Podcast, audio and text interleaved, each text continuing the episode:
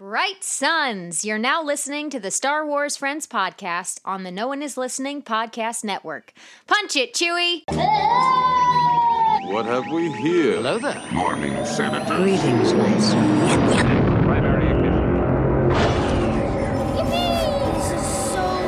We are the ones who guard the power. We are the middle, the beginning.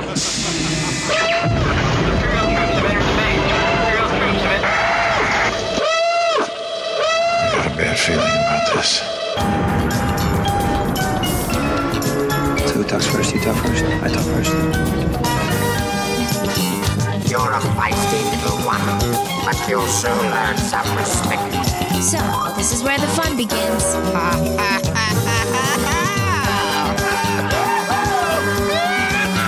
What are you talking about? This is madness. What did Lisa say?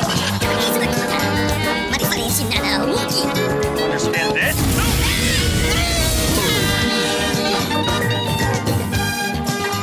Join the conversation with the Star Wars Friends on social media at SW Friends Show. That's at SW Friends Show on Twitter, Instagram, and Facebook. Email the Star Wars Friends at show at starwarsfriends.com if you have a comment or question you want us to read live on the show. Now, here are your hosts, the Star Wars Friends. Hey, what's happening, boys and girls of the internet world? My name is Christopher Marinan, and you are listening to the Star Wars Friends Show on the No One Is Listening Podcast Network. And joining me are my very wonderful Star Wars friends. This is Josh, and Rhodes. Where we're going, we don't need roads. Oh, Yes. Love it. I had to do a different. it. I had to do a different one. Uh, this is Justin, and like I said before, the ETA 2 is better than the Delta 7. Just saying. Oh like an yeah. opinion, but whatever. This is Kyle, and I am still in denial about Clone Wars being over. Yes. Yes. Yes. And this is Maggie, and I definitely joined that Facebook group where people are dressing up their baby Yodas like children. Yes. It's uh. Of course, Facebook. So it, Beautiful. it doesn't matter how many times I hear that people are dressing up their baby Yoda like an actual child. It is still um, slightly disturbing to me. Uh, I've seen some very odd uh, photos uh, from this Facebook group. Now I'm not on Facebook, but I have seen. I have actually retweeted this very bizarre set of photos from this group. Um, I don't know, like you don't. Okay, I, I don't want to be rude. I don't want to be rude. You don't think that that the child is an actual child, No, correct? You just of think course okay. don't. No, it's just fun. I am the same person who took a giant porg with me on vacation and asked the barista to take a picture with it. It's just fun. Well, that's that's It fair game. No, that's fun. It's like that paper doll that children would take all over the world. Have you ever seen that? Yes, Flat Um, Stanley. Flat Stanley. Flat Stanley. So your porg is the new Flat Stanley, Yes. but this child obsession, I'm I'm concerned It's for the. such a wholesome I think group, quarantine. Chris. It's a wholesome. Uh, well, I, think quarantine might be getting to some people. Not you, not you, but uh, some other folks I've seen uh, with their child doll uh, that might may or may not think that the child is a real uh, living creature. But hey, to each their own. Um, if you start to feel like you might be going that direction, reach out. Uh, we're here for you. is there a um, helpline If for the that? baby Yoda starts to walk or talk, then um, there's numbers you can call. yeah, yeah. I have seen some bizarre stuff though. Wow. Okay. Well, let's just uh we'll monitor that. We'll see how that goes. That's a baby good. That's good. Yeah. Why? Oh, yes. We're gonna baby monitor that up like that. All right. So we have a jam-packed episode today. Uh, a jam-packed episode today. There is so much to talk about. We took uh, we took some time off. We, had, we got the whole crew together here today for the Clone Wars finale. This is episode 27 of the Star Wars Friends. So to do some housekeeping, or 37? 37, Did I say yeah. 27? Oh, okay, yeah, 37. Wow, 37.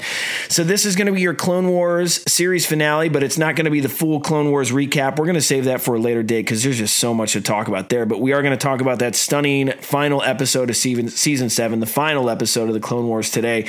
But we do have a lot of news we have to get to. Number one on our agenda is um, something that I'm kind of you know, we've talked about this quite a bit, but we'll just play the music. We'll kind of feel a little happy for a moment. I'm, I mean, anytime you hear that, it feels good. It reminds me of like bad wedding cake. Like this always reminds me of like the leftover wedding cake or the the piles of cookies I take home at the end of the wedding. But right now, it's reminding me of celebration. Uh, 16 weeks? 16 weeks? Yeah, I think so. Well, maybe 15 at this point. I don't know. Well, the uh, the ruling Something like that. the ruling from the state of California, uh, they're banning all. Well, not the state of California. The, the county of Los Angeles has uh, has banned all group gatherings through August. So, Yeah. um, yep, just waiting for that that announcement to come through. Um, just let's make it official. I was actually having a conversation today about this because I got those tickets to Disney After Dark, Star Wars Disney After Dark, and I don't want to lose them. I don't like you know we're we've had this conversation before. Are they going to refund us? Are we going to get our money back? Or like what's the deal? Like what are the options going to be? I don't want to lose those Disney After Dark tickets, man. I I, I really lucked out and got them. I hope that with whatever the options are, one of them is to keep those tickets going strong so that when they do announce it, they do have it. I can keep my place in line. I'm not going to take a refund option on the tickets. I'm keeping my Star Wars Celebration uh, pass so I can uh, guarantee my spot in line. Don't want to miss that again or, or an opportunity to go there. So I don't know what this what's going to happen, but I, I hope the announcement comes this week. Let's not drag it out anymore. Let people get on with their lives. Let them plan uh, accordingly, and let's hear what they got in store. I I mean, I'm with you. I mean, you guys think about all the the trouble I went through trying to get Yeah. tickets after the fact. You know, working through light and being stressed about it. Um, but I was going to tell you guys. I, I actually forgot to tell you when I got it, but um, ReedPop. So I went to C2E2, which is also a ReedPop Con, and they sent out a they sent out a survey, kind of treading the like testing the waters, seeing what you know what we would be looking for in some sort of online Mm. con. So they're definitely trying to figure out you know what they're going to do. They're going to try to do something in its place. Um, you know, just time will tell. I hope they make the announcement soon too. The same thing happened with New York Comic Con. ReedPop sent out a phishing email this week saying what we would Oh, take really? in um, in exchange for New York Comic Con in October. So, yeah, um, I think what we, uh, if I could speak, uh, what ReedPop is doing is trying to avoid liability and to be able to get Yes. insurance um, for the state Yes. canceling their event. So, Yeah, agreed. And I've talked about the they're going to mitigate the liability Mhm. and and wait till the final moment till they they cannot say that like, hey, it's it's not our choice. Like they have to literally wait to that last so moment. no one can sue them. There's nothing that they can Yeah. get in trouble for. Yeah.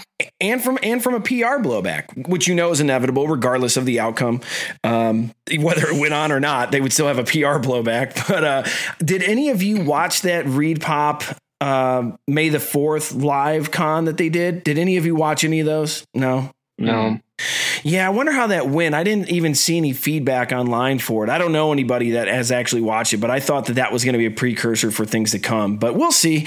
We'll monitor it. We'll we'll hang tight. I don't. Uh, is, is anyone hopeful at this point that it's going to happen? Not really. My only hope No. is that I, I'm I I don't want them to try and keep my money in exchange for online content. Oh, If good they- call. Oh, yeah. if my if my passes get pushed to the next one, I'm cool with that. If Yes. I get a refund, that's also cool. I think I'd rather have the passes for the next one, assuming it's in the continental United States. But Agreed. um, I, I, that's the only thing that would irritate me is that is an expensive pass. Um, so I I don't want that money to be in exchange for me sitting on my couch at home watching watching a panel, which is right. fine, but it's not what I paid hundreds of dollars for. Hell no. Yeah. I think um, I think it'll be interesting to see because I, I thought I saw somewhere today that Disney actually just updated their park attendance policy with an updated Yes. snippet regarding uh, regarding pan not pandemics but like mm, assumption of risk essentially Mhm. for attending the parks. So essentially saying we're going to open back up. You're welcome to come, but you're if you contract anything while at the park Right. or if it's linked back to it, we are not at But fault. But they're also like limiting So- how many people are allowed into the parks Yes. every day. They're doing temperature checks and Yes. you're required to wear a mask. Yeah. Correct. So if you want to go and abide by everything that they're doing, you are more than welcome to. But they are not even with all of that going on, if you still get something, they are not responsible legally because of your purchase of the ticket. Right. So I think I think people are kind of watching them because they are a trendsetter in the industry, and they're waiting to see kind of what happens with that. Well, I want to be. I, I want to say something on that note, Justin. Is that uh, I, I, you know, I run a business and I have I have about hundred employees. I've been on top of COVID since the start, and what we call at our business that's called a free will waiver. And I actually had my whole staff sign that uh, about 55, 60 days ago. At this point, where they acknowledge the risks, they understand this is a global pandemic. It's out of our control. Um, what was interesting on that note, for if, as far as Disney is concerned, is uh, we've talked about those hardcore Disney blogs. I read Disney food blog often. I'm a mm-hmm. huge Disney freak. I know Kyle is too. We've definitely talked about this. They did a poll asking their fans, their followers, what they thought and what they would want to do if Disney opened up. And it was 44% of their followers said that they would not return to Disney under current you know current guidelines then it was about 21% that was a maybe. The rest were yeses. But i thought on a hardcore disney blog i thought that was tremendous. Um, and that just speaks to the gravity of the situation. Um, disney disney fans i am one of them. We're freaks. We're, we're nuts. Like we love disney. We're very passionate about it. But i am not willing to risk my life or the health of anyone else uh, by going to that magical land. I And was they all gonna flocked say- back to Shanghai Disney. They all flocked back to that as soon as it opened. Yeah, that's So- to me. Um, I, I, I'm, I'm with you, Chris. I, I love Disney. I'm dying to go yeah to Galaxy's Edge. I still didn't. I haven't gotten to go. I missed my my yearly trip um last month, and but with everything that's going on. And with the fact that the park is saying, if you come, you might get sick. You can't hold us responsible. I just don't know. I mean, I'm not telling anybody what to do with their time or their money, sure. but Right. No, no, something no. to think about, man. It might be worth Yeah. waiting. yeah I, I mean, I'm not going to be the the the person there on opening day personally. No, no, I don't want to. I don't want to either. I mean, eventually I'll go back. I'll go back when I feel comfortable. I, I don't feel Yeah. Mm-hmm. comfortable now, and uh, but like you said, Kyle, if anybody wants to go back, have at it. You you do you, man. You do you. but I'll be uh, I'll be I'll be on the sidelines watching uh, Disney food blog on YouTube. So do There's a reason for the legal disclaimer. That's all I'll say about it. Good call. I mean? Like, if it was 100 percent safe, there wouldn't be. right one. So- right well so there's a lot Something to lot to digest here A lot to digest here let's um let's talk about something fun uh, which was our our live chat breakfast with Bendu that we just had this last That was fun. weekend. That was a blast. Was I uh. I actually did. Mm-hmm. That was a that was a great start to my Saturday, which turned out to be a great Mm-hmm. Saturday. I, I credit the breakfast with Bendu. So if you're listening to our show, if you're unaware that we do uh, YouTube videos now, we're we're gonna be launching live chat number eight this upcoming weekend.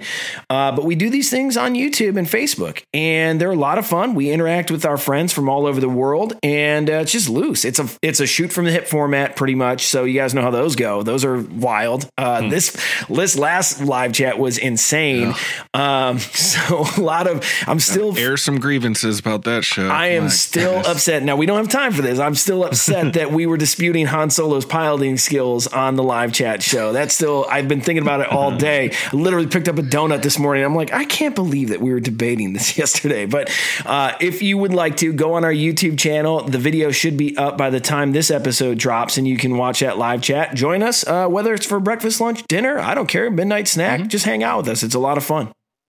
Yeah, it is fun. It's one of my favorite ways to start out the weekend. I'm glad we've been doing it. And uh, we're all working, so be patient with us. We're trying to figure out a schedule that works for the most people the Yeah. most of the time. And I know it's not always going to work for everybody. We we've done them in the evening before, and maybe we'll do another evening one again too if the mornings don't work for you. So um, we're not, you know, we, our schedules are are crazy too. So Yeah. a lot of it is on our end what worked for us, but. Uh, if you can join us for the breakfast, it's like a good start to the Saturday. So please do. Heck yeah. Yeah, and if we do a late night show, just got to warn you, I got a I got a long list of jokes that I can tell again because I saved those for the late night ones. So I can't wait. For And that's why we've been doing the breakfast shows, Right. guys. These things are We are not the sparing best. you. We are sparing so just keep monitoring that. I want to give a shout out to uh, one of our friends, Nor Hall. Nor Hal. I want to make sure I say that. So I hope that we can connect with her at some point. She won the Art of Rebels book book that we gave away uh, for that. So congratulations to Norhal on that. Uh, lots of news, lots of Star Wars news that we have So not been able to talk about. And uh, man, where to begin? Let's talk about Taika Waititi, who has been named. We have been long awaiting, long awaiting Disney to give us the name of the next director of the the next Star Wars uh, theatrical release. Now, I was never on the Rian Johnson was going to get named train. I just straight up. I mean, listen, I'm not trying to be controversial. I I was I I, I did not ever expect Taika Narrator, Waititi. he I- was trying to be controversial. He was. I'm not. I just didn't think that he was going to be named as as the person you know that they were they were holding out for. I, I also thought Disney put out a statement saying that we were going to get this earlier in the year, like February. They were like late January, February. They were going to announce who the next director was going to be of the Star Wars films. There's a lot of press release. Uh, you'd have to go back Yeah, on, on the. Google machine, but yeah, they totally blew past Before that. we get too It- far, I still have hope that Ryan's going to get a trilogy. Oh, I'm sure he is. Putting that out there into the. he liked a bunch of tweets when people listeners. he liked a bunch of tweets when people were wondering. Yeah. So I mean, it's These- gonna these happen. are the these are the deep theories I need, Meg. gonna happen. Yes. But yeah, like We'll back see. in February, we were supposed to find out the name of the director, which I just assumed was negotiations on pay or something, Right. or working on getting writers and on the team. Yeah, it's uh, it's interesting. I'm, I love the I love Taika Waititi, so no qualms here. I can't wait to see what comes out of this. I really liked every film that he's done, big budget, small budget. Yeah. He's he's just He's a very creative. very creative. Great visuals. I like his his um his movies are so visually stunning that I I can't wait to see what he can do in the Star Wars universe. What what stuck out to me though in the Mandalorian Gallery, the first episode of Mandalorian Gallery, where they had the director squadron at the table, Mm-hmm. and Taika one of his one of his call outs on there is that Star Wars should be fun. It should it should have a, an element of fun to it, and I I really. I know that the sequel trilogy tried to have its fun moments, and then there were some things that hit. But I think that Taika's final episode in the Mandalorian season with the magic, do the magic hand thing, like that is fun Star Wars, and the Mm-hmm. the Scout Troopers, fun Star Wars. You know, um, It's it's hard to do that and and keep the because there is a serious tone right. and to Right. get those light comedic lines to hit i think is is tough and not not everybody pulls it off as well as others you know I, I think the Mandalorian uh, definitely got job. Mm-hmm. it right. I mean, everything from the Jawa, the Jawa sequence was just phenomenal. Star Wars with the Suka, all that stuff. So, Taika Waititi, um, I'm looking forward to it. Uh, you got my salute. I'm ready to go. Can't wait to see what you come up with. Did you did you guys notice that uh Taika's little feature on the gallery episode was the the only one that like they were all they all got a little feature. His was longer than everyone else's besides Dave's. Really? Oh yeah. Oh, I thought I thought Rick's was I thought Rick's uh, was pretty long, but no, I didn't know I didn't notice any type of uh, time change. I did. Did anyone watch the the recent episode with the actors, Of the gallery episode? Yeah, the third one. Yeah, that was pretty good. That That was, was pretty good. I was, I, you know, I, I clicked on Disney Plus and it tells you the timestamp of how long the episode is, and that one was only 22 minutes. And when I clicked, when I before I turned it on, I was like, man, I was already like, I just want more, and I didn't even start the episode. I was like, like 22 minutes. I want to learn more about these actors. I want to learn about the B actors and, and things like that. But Great nuggets in there, though. Yeah. all of them. There's great little There nuggets here and there that pop up that that you don't realize, and you're just like, man, it sounds so cool when they say it. Carl Weathers is awesome. I mean, that dude is the truth. I want to hang out with that guy. But I, I'm so happy that they referenced the two other Mandalorian actors that Yeah. uh, that were behind the helmet. So they they definitely paid homage to both of them, which I appreciate. That's a classy move, classy touch. It could The explanation as to why they use two other Yes. dudes. exactly, exactly. Which damn man, I I'm gonna go. I'm That's gonna a do a, lot. rewatch and, and take a look at the different You body can you language. can tell.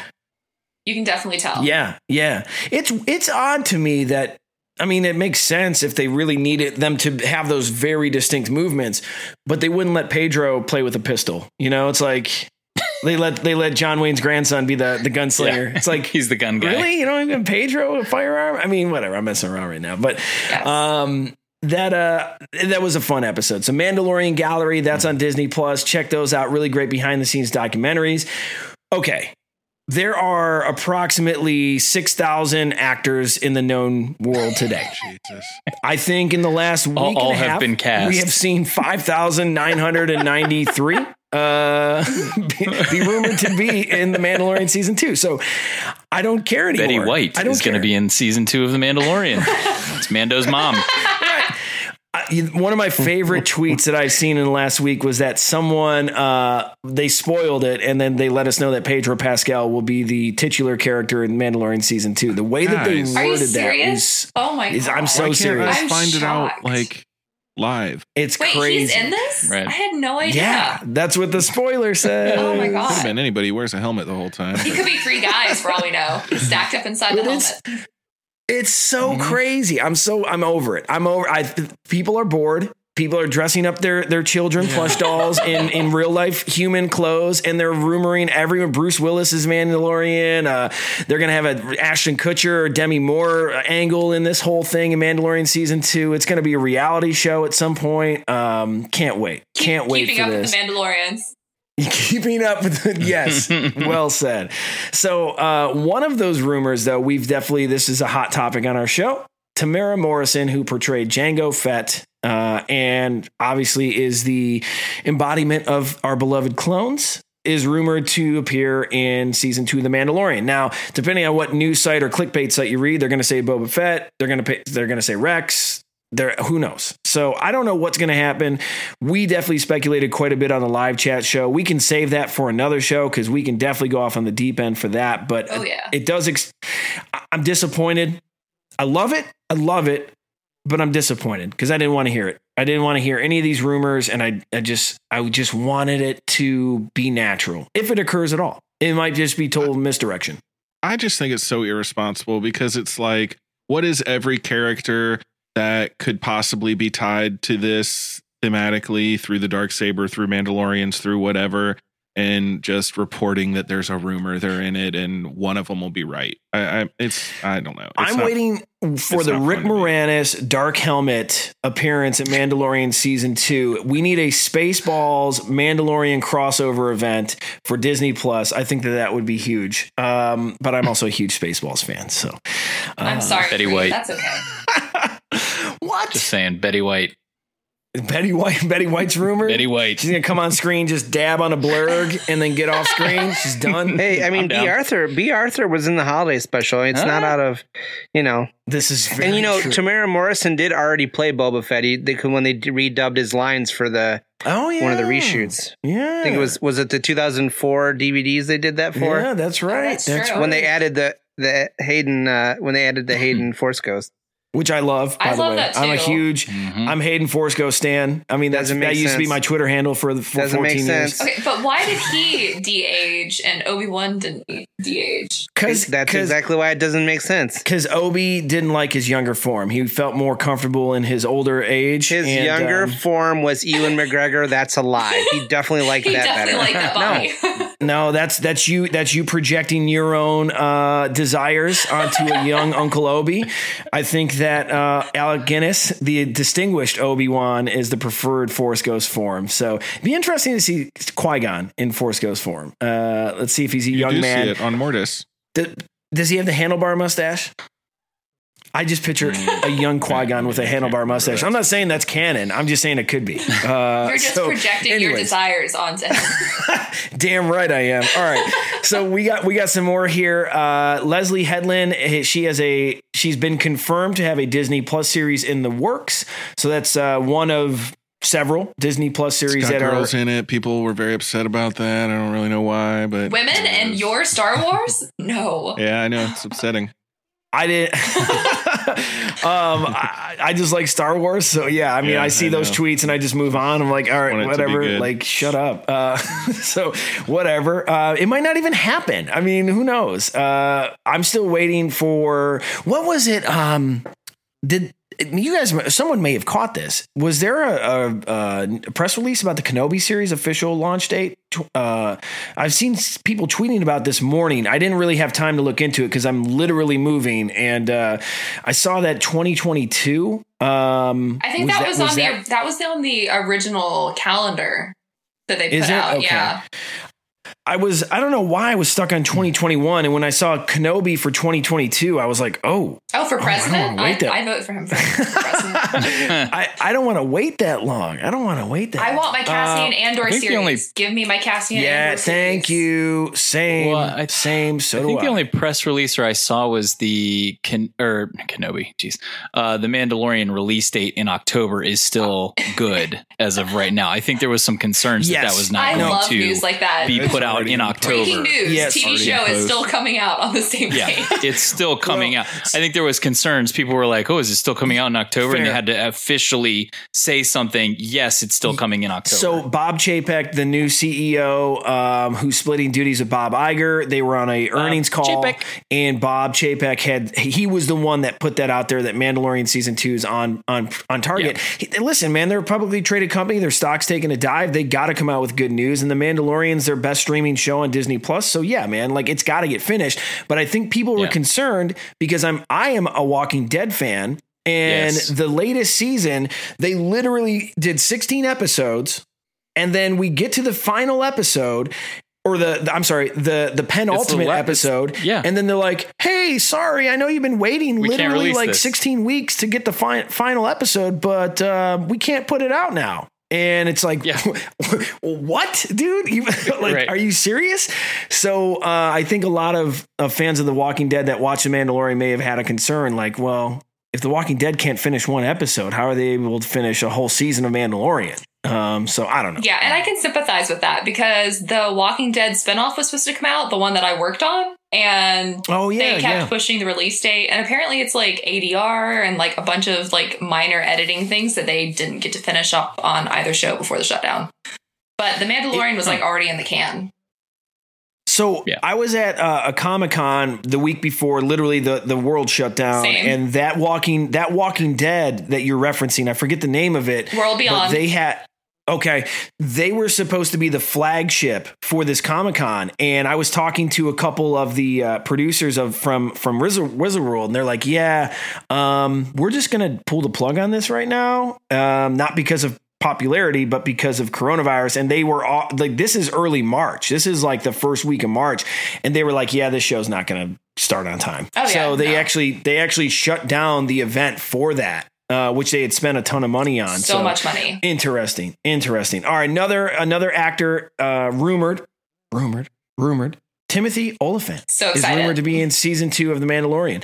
Um i'm excited too but He also is really bated good at humor, so I'm hoping that he has slightly comedic opportunities. Yeah, because he's got I dry think- humor down like flat. If anyone's watched Santa Clarita Diet, so good.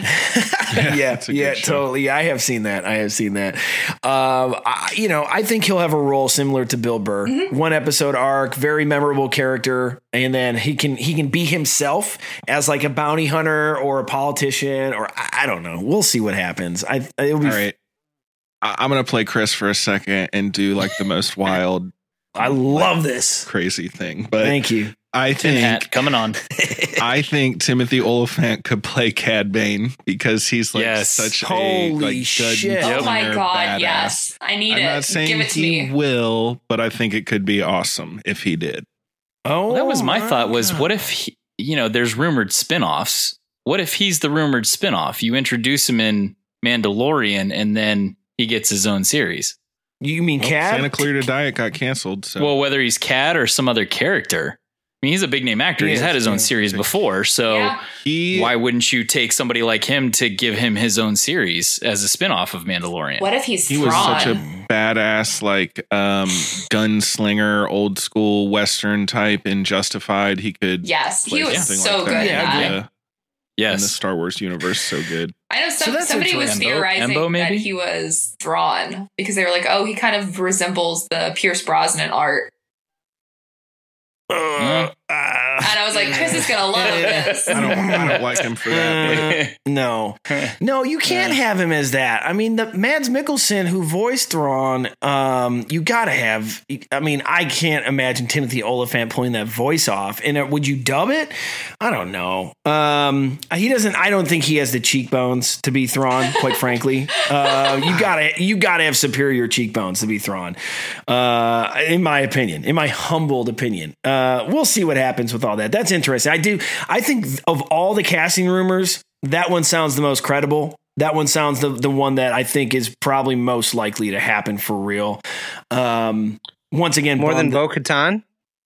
well, I, I predicted that eight months ago or whatever it was. I I I, cer- I certainly feel that Katee Sackhoff is going to appear in season two uh, in Mandalorian, but I didn't write a blog post about it, and I didn't post a clickbait thing. I just said it on the show because of her tweet that she put out eight months ago. You know, it's like, yeah, I think she's going to be in it. So um, certainty, certainty, hundred percent, yeah. So I'm into that. I'm into that. All right. One last nugget here. Uh, now, I didn't watch this, but I see it in the notes here. They did a cast reunion for the Clone Wars. Uh, was it live? Was it was it on YouTube? Was it Disney? It was like a, it was a, I think a pre-recorded Zoom call, and they were all together. Oh. Uh, the Sam Witwer, um, Ashley, you had uh, D. Bradley Baker, all of the main voices in there in this. It was about a 45 minute, 30, 45 minute, uh, like cast reunion thing talking about the final season of Clone Wars. Um, and it was fun. It was entertaining to watch and hear their, hear their, um, kind of summation of the series itself um, and how they felt about you know the last season of of Clone Wars and some of their insight, and then they played a game as to uh, like a high school you know most likely to be type person, which was kind of fun and interesting to hear them say that. Uh, if you've you know grown and listened and watched these characters Yeah. and these people that voice them, you know them a little bit, or you feel like you know them a little bit, but um, they they played this game and held up signs for names and it was fun. It was it was just kind of nice to actually see them not animated, sure, uh, and kind of doing their voices a little bit uh, throughout the show, and uh, it's just a fun, quick watch. So go check it out. Where was where was that hosted at? Was that on uh, Disney Plus or YouTube or where can I find that? You can find it on Facebook. It's on I think that Walt Disney I'm always Walt out on Disney Facebook. uh, page, Walt Disney World Okay. page or something like that. Yeah, it's out There's there. another place to watch it. All right. It's probably YouTube. Yeah, I'll take a look. I'll take a look. Yeah, I saw the preview for that, or the you know Ashley Eckstein was posting uh, previews for it. So that does sound fun. That does sound a lot of fun. Um, they're really great. I mean, every time you ever see those guys, or whenever they're out doing interviews and stuff, they're always they like being around each other, and you can tell they're a cast Yeah. that really Yeah. likes each other. So that's pretty cool. Um, guys, I have two lightsaber related news articles I want to touch on before we get to our fine edition segment. So, our friends over at Far Far Away News, you can find all your Star Wars news at farfarawaynews.com or at Far Far Away News 1 on Twitter.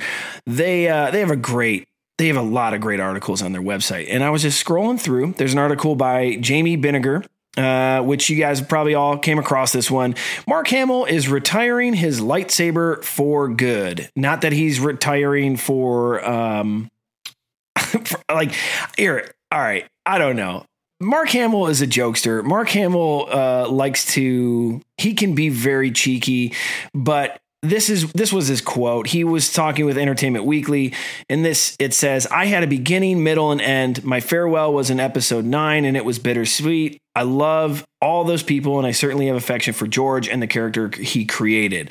I'm full of gratitude for what it's given me in my career, but I don't want to be greedy." There are still so many more stories to tell and so many great actors to tell them. They don't need me. Do we feel that Mark Hamill is totally done with Luke Skywalker, even in voice form? No, No. No. No, not forever, ever. agreed, agreed. Okay, so we can move on from that. Now, the second article I have here is actually far more interesting than the Mark Hamill retiring the lightsaber for good. This one's by Joseph Forbush uh, on farfarawaynews.com. Subplot of Rey building her lightsaber removed from the Rise of Skywalker. Hmm. Mm, I can only imagine how much more was removed from the Rise of Skywalker. So, uh, if you are not following at Phil Szostak on Twitter, you are doing yourself a disservice as a Star Wars fan. Uh, Phil Szostak is uh, one of the main c- collaborators, creators of the Art of books. He is their main editor on the Art of books. So he's done The Force Awakens, Last Jedi, Solo, uh, Rogue One, and now Rise of Skywalker. And uh, so let me just read the tweet from Jay Wasselo. I really don't understand why they even went through the trouble if it was just going to be in one shot at the end, and they don't even have any future plans for the character to show up anywhere. So frustrating. We get it, Jay. We agree. Phil Szostak uh, replied, The lightsaber was going to be in more than just one shot at the end. There was going to be a subplot throughout the film showing Rey working on it at her bench using Jedi text as a guide. We talked about this somewhat on the live chat show, show yesterday how the ending could have been given so much more credibility and so much more backstory. Would any of you have been interested in seeing Rey put together this lightsaber? Would it have made more impact if she had built it throughout the film using these Jedi texts and we got to see the payoff at the end? I think it also would have tied into Fallen Order, the video game. I think it would have been a nice Of touch. But course, go ahead. I think people Yeah. have always Yeah. wanted to see this. Yeah, that was exactly what I was going to say, Chris. I had just finished playing Fallen Order and gone through that whole journey with Cal, and I was like, I'm so excited. We're going to get this with Rey. We're going to see her build a lightsaber. And then, like, there it just randomly was at the end. It just, it kind of, it, was weird. stole Yeah. that glory that, like, we could have had. Yeah. Even if it was like just a little five second mm-hmm. shot of her working on it with the book in the bat, like right there, Yeah. it would have been would have fine. taken them And just that's- having it sitting on the desk. They didn't even need to say it was Yeah. happening. Otherwise, why was it so important for her to take them from The Last Jedi? Like only to use it like for two seconds and the other one to go, ooh, hey, wait, there's Sith Wayfinders out there. um, Yeah. I, I don't know. I mean, sorry. No, I feel you. I feel you. I, listen, I had to bring up a Rise of Skywalker news story, as frustrating as it is, because we are going to be doing a rise. So, everyone listening right now, let's hey, attention, attention. If you're listening in your car, at home, whatever, we're doing a Rise of Skywalker recap show. We've been talking about it forever. And we have a lot of our, our listeners and a lot of our friends who are frustrated that we haven't done this show yet. Um, we are going to do it. Okay. We, we, yes, Kyle has to rewatch it. We've made an agreement to do it, and we are we want to hear from you if you like the Rise of Skywalker. I I don't want to be known as a villain. Um, I just don't like the sequel trilogy as a whole. So that's a totally different story than just disliking the Rise of Skywalker. But if you are a fan of the movie, send us in a voice clip. Let us know why. Send it to show at starwarsfriends.com. Write us an email. Tell us what is going on. We will read it on the show. So we want to know. We want to have a roundtable discussion. We definitely are going to be asking some of our friends to join us that are Rise of Skywalker lovers. Totally fine, man. We want to hear it. But we will be doing that recap show maybe next episode. Maybe. Might be a good diversion from Clone Wars. Yeah. Yeah. Not o- so not only show us her building it some, but maybe actually have her use it other than just turning it on before the end of the movie. Like maybe somehow she uses it in that final battle or something. You know, I don't know. Oh my God. Why- Like she could have grabbed it when she passed the saber to Ben, right? And then would have been the one that she would have own pulled out. Yeah. Yeah. Yeah. Wow. And I, I think there's a big difference too. We talk about it. There's a difference in love, like, and hate something, right? Like, I think there's a couple of us that like it. There's some that certainly dislike, Dislike it, it. hate Some it. of us are on the to the dark side. There's some of it love it, right? I and I think uh, you know you can pull stuff that you like from all of them. But I have a question, and you guys can we can either answer it now or take it away for spicy. the Rise of Skywalker show. But do you feel it would have been different if it was named something else instead of the Rise of Skywalker? For me, no. Potentially, I wouldn't Right. be able to complain about that. Like if it was, and I'm like if it was the legacy of Skywalker or something else like that, would it maybe change what some pe- some people it may change their views because they're going, oh, this is the rise of Skywalker. Here comes Luke again to save the. Oh wait, nothing. Yeah. yeah like he's a Force ghost for two minutes. That's interesting. Like- well, you all know my theory that I thought that there was, you know, they had a training. moment similar to what my theory was, where I we thought I thought we were going to see a physical form or a world between world form of all the Jedi past to battle Palpatine, not just the voices inside Rey's head. But um, I thought everyone was going to take the Skywalker mantle, and I thought, you know, there was going to be this massive, massive Marvel Avengers style ending where we would see all these different, you know, characters. I am Skywalker. I am Skywalker. Is that Spartacus moment? Legacy we never of got the it. Jedi. We or never got like it. that. Yeah. That's like And, an uh, I am yeah. Spider-Man moment. The Yeah, I don't even. Yeah. into the Spider Verse. I don't even Mhm. think of the name being an issue for me. Frankly, like I love the have- name. I, love have the many name. issues with the movie, and the title is not really one of them. So my issue with the ti- with the title was the fact that we had the comic book coming out about Ben Solo, you know, the rise of Kylo Ren, and then you have the rise of Skywalker, and completely irrelated because they don't even even really acknowledge that he is in fact the last living Skywalker blood. Right.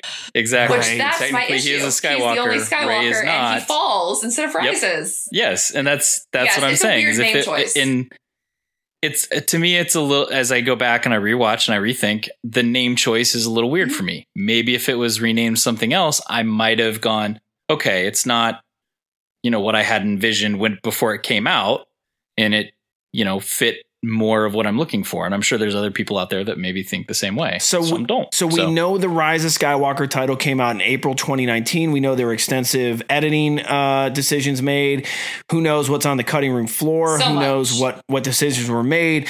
W- yeah, when they named the movie, it probably made a lot more sense. would Ben Solo have been the one who lived? And Rey be the one who had died. Was that the original intention of this movie when that name got dropped? Some completely other thing. Insane. A lot to think about. So much to think about. Yeah. So many crack Sorry. theories. loaded loaded question. I love it. I love it. But we do. I've. I, we have. We got a lot to talk about, guys. Tip of the iceberg right now, guys. yeah. All right. Shooter or something. Hey, Star Wars friends, it's Josh, your favorite Star Wars friend and the resident John Williams one percenter. Do you want to be a John Williams one percenter like me?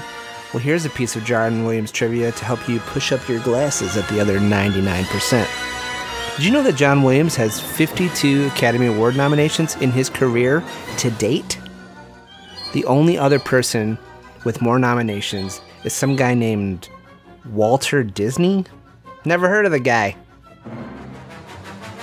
Make sure to stay on target and listen to the Star Wars Friends podcast every week for more John Williams content.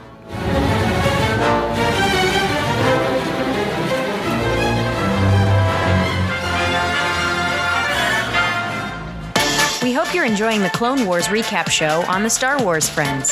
Subscribe to the Star Wars Friends for weekly episodes featuring the latest news, in depth analysis, fan questions, and conversation on Season 7 of The Clone Wars. Don't forget, leave us a review on whatever podcast app you're listening on. Now, back to the Star Wars Friends.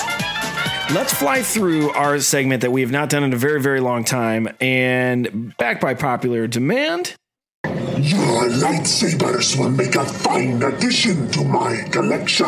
So this is the part of the show where we talk about all the things that we've picked up. Uh, I'll go real quick. I'll go real quick for time's sake. Uh, I am moving. I have had a very wild 60 days, uh, and I haven't really had time to buy a lot of stuff. I'm, there's so much going on. When you buy a house, you got to do a million different things to get that thing rolling. So doing the best I can. I will tell you that I have been scouring Craigslist and Facebook Marketplace thanks to my fiance who hands me her phone when I'm like, hey, let me check vintage Star Wars on Facebook Marketplace because I'm not on Facebook. Don't look for me. But uh, so Craigslist uh, has given me some gold lately. I usually get pretty lucky on Craigslist. I was able to pick up a um, Arc 170. Uh, I mean, this thing is mint. This thing is mint. It is gorgeous. Uh, I just got the Arc Trooper Pilot, uh, courtesy of Evil Bay, for like three dollars and fifty cents. He looks very good in the cockpit. I got to get the other figures as well. I picked up a, a, a Saga X-wing Dagobah edition. So it's got the swamp creature, it's got the moss, all the stuff. Beautiful. It's a massive X-wing. I got the um the two Obi-Wan and Anakin ship from Revenge of the Sith. And what else did he throw in there? Oh, I got a Darth Vader TIE fighter. I've already I already have two of those. And then I got a uh, a TIE bomber. I got a TIE bomber as well. All of that, everything I just said for $25 cash. Twenty-five dollars cash. That's insane. That Arc 170 a ship goes for well over $120 on Evil Bay. So keep looking on Craigslist. Keep looking on Facebook Marketplace. I have a deal. I'm picking up an Ewok Village this Wednesday for 60 bucks. So I'm very excited about that. A vintage Ewok Village for 60 bucks, thanks to uh, Craigslist. I did get that Art of Rebels book. We did give away a copy of Art of Rebels in our live chat once again to our friend Nor Hal. Uh, Art of Rebels book. I I've been very busy. I have flipped through it. I have not been able to read it, but I have flipped through it. It's great. Um, and then I have been out to a few stores lately picking up things for my new home. I have come across some really great Empire Strikes Back merch. I have not bought it. I've I've lived vicariously through Josh, who has bought a lot of the Target uh, badass Everything? Target stuff, um, but I haven't bought any of it yet. Uh, I was so happy to come across the Tie Fighter pilot Empire Strikes Back Black Series figure, as well as the Lando Calrissian. Here's the problem. I didn't buy them because they bent the cards again. This is the third time I have seen these Empire Strike Back cards bent to shit to where I'm not spending $20 on them because I want to display them in the cards. So, retailers, please take care of these things, man. So, nerds like me can go ahead and buy them and put them on my wall for the rest of my life. So, take gentle care of them. But uh, yeah, coulda, woulda, shoulda, bought a million different things, but I got a house uh, literally picking up the keys tomorrow. So, haven't been spending a ton of money lately. What about all of y'all? I've bought a lot of stuff. I think I have a package with pins coming like every day. you know, for the last little bit. My, uh, I think my number one like quarantine self care thing has been uh, fandom retail um, uh, therapy. But a couple like major hits. I I went on Disney Music Emporium and got um, the Force Awakens and the Last Jedi soundtracks on vinyl because for whatever reason I didn't have those yet. And then I got this die cut vinyl that looks like Baby Yoda in the pod, and it has the Mandalorian theme on oh it. my god, that's cool. That's amazing. cool. And then the I got this symphonic suite. Uh, from Galaxy's Edge, I wasn't gonna buy that On one because it was like twenty dollars. Yeah, Oh, it's um, okay. it was apparently it was a D twenty three exclusive, and they're selling what's less. They're selling what's left on um Disney Music Emporium's website. Well, that's awesome. And I thought, well, that might be who knows? Like he's super old. We don't know how much more uh, Star Wars stuff he's going to do, if any. You're getting we- real dark. think, You're getting I think real dark as a one yeah, I percenter here. But I know. But I said, you know, I said think no I. I, I, he did say yeah. no more. So yeah. uh, it's his last thing he made for Star, or second to last thing he made for Star Wars, and it and it's definitely his last Star Wars Grammy, if not his last Grammy. Oh my god! I thought I was like, I better, I better have it. Well, I Dang, mean, Josh. well, I'm I, I'm not saying necessarily that he's going to die. I'm saying if He's he's not doing Star Wars, it- what no, do you know as but a I'm- one percent? But if he's not, if he's not doing Star Wars anymore, then I'm assuming he's probably not taking a lot of projects at all, or maybe he's retiring fully. I mean, Um, because I mean that is his like. I mean he's done Jurassic Park, Jaws, everything. ET, but right, but he didn't Jones. do.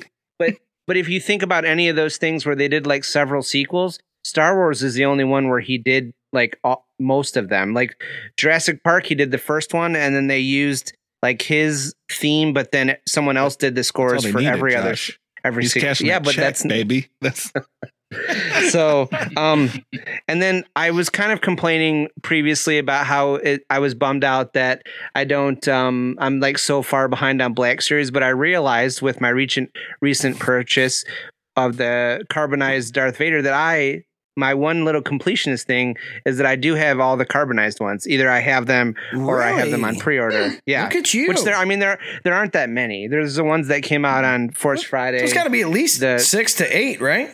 Yeah yeah, Yeah. so Oh, okay.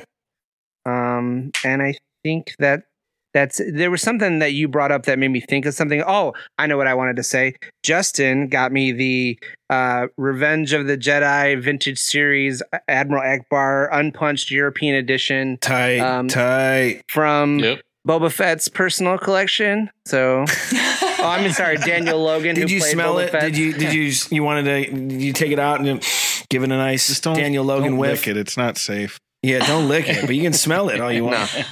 No, one I didn't realize it was going to come in one of those plastic things too, so that's pretty cool. Oh, it. So it- yeah. That's awesome. or, or I don't know It- if you did didn't that or if originally. it came that way.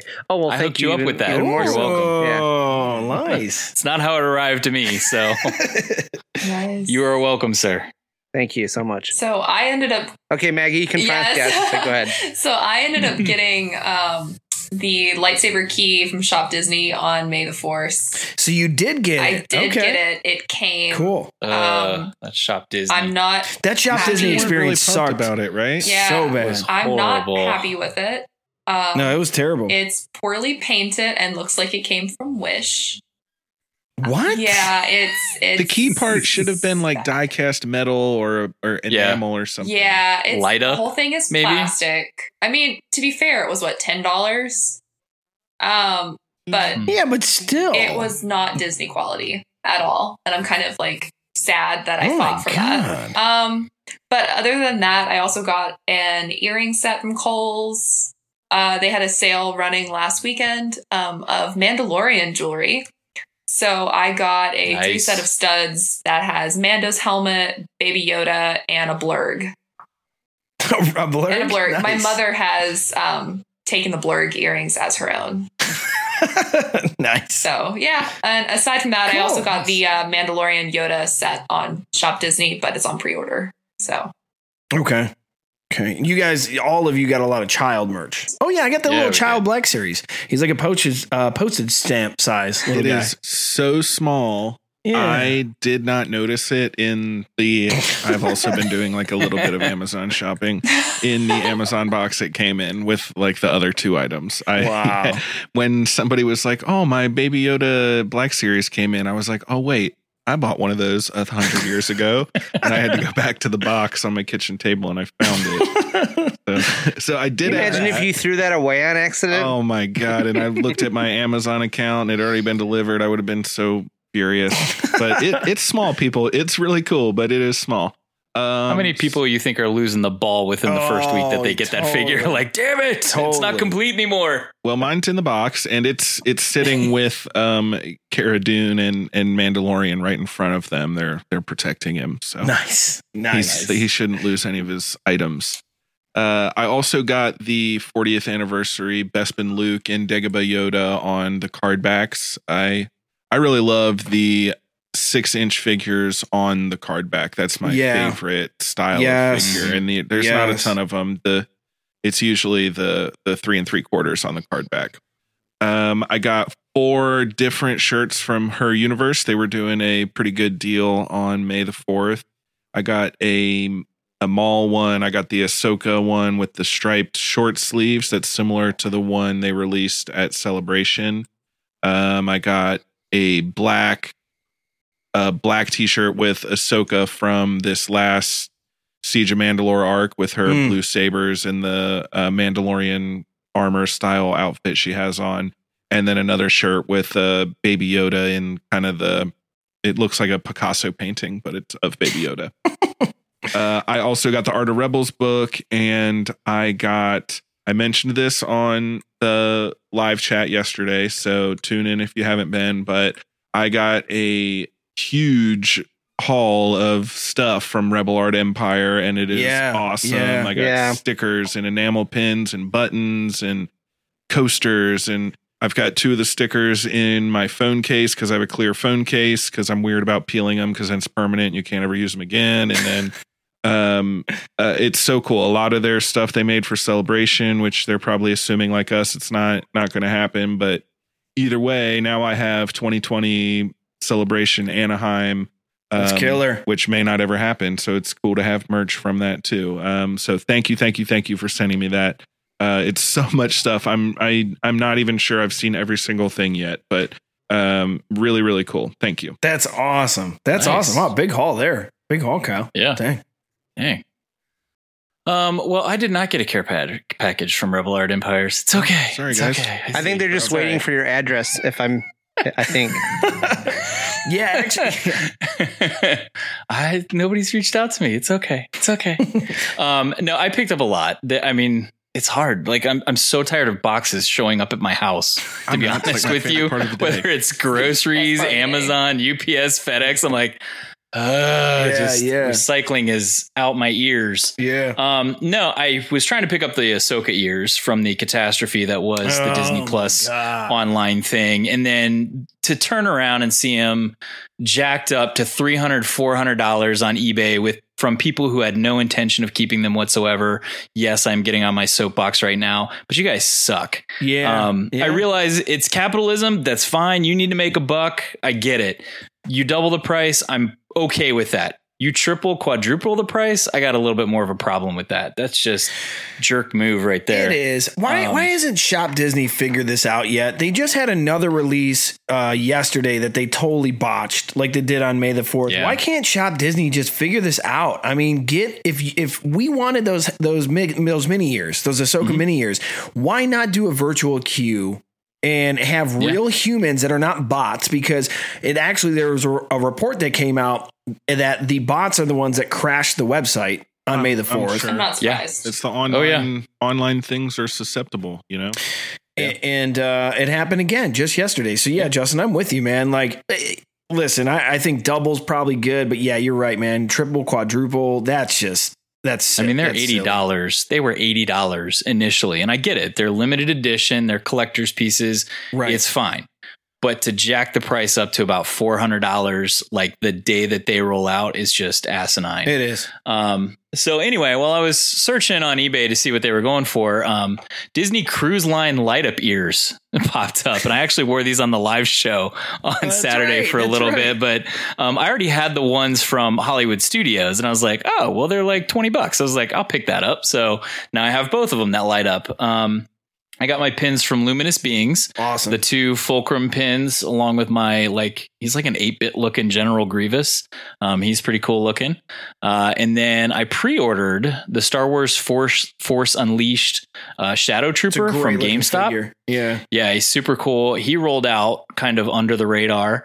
my black series commander bly actually Oh, arrived yesterday he is. Oh, sweet looking yes. um, and then so as I'm like scrolling through Facebook on the marketplace for Star Wars figures, um, I came across a lot that was being sold clear out in Chicago.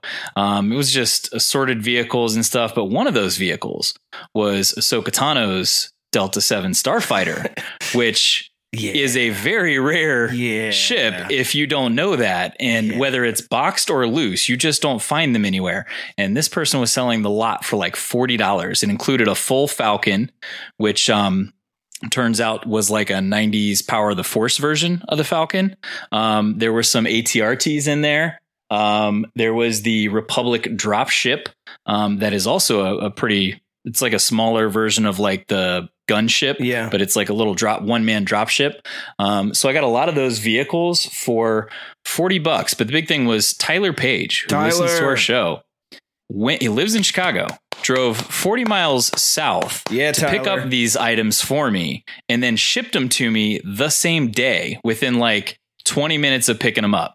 So I gave him a little bit of extra cash yeah. for picking them up for me. Um, I let him keep the Falcon because it would have been probably really expensive to ship. Yeah, and I'm like, he yeah. said he wanted it. It did have two Dejarik tables in it, which those alone are usually worth yeah. money in and of themselves. are. so I let him have that and he shipped the rest to me. It came, you know, like two days later. I got I think he shipped it Wednesday. I got it Friday. haul, man. Yeah. Killer that haul. Starfighter. Oh. Whew. Yeah, I have one now, so I'm super excited. Those are Chicago prices. Can you imagine if they were selling that in Ohio? You would have got that for like six fifty, dude. That's crazy.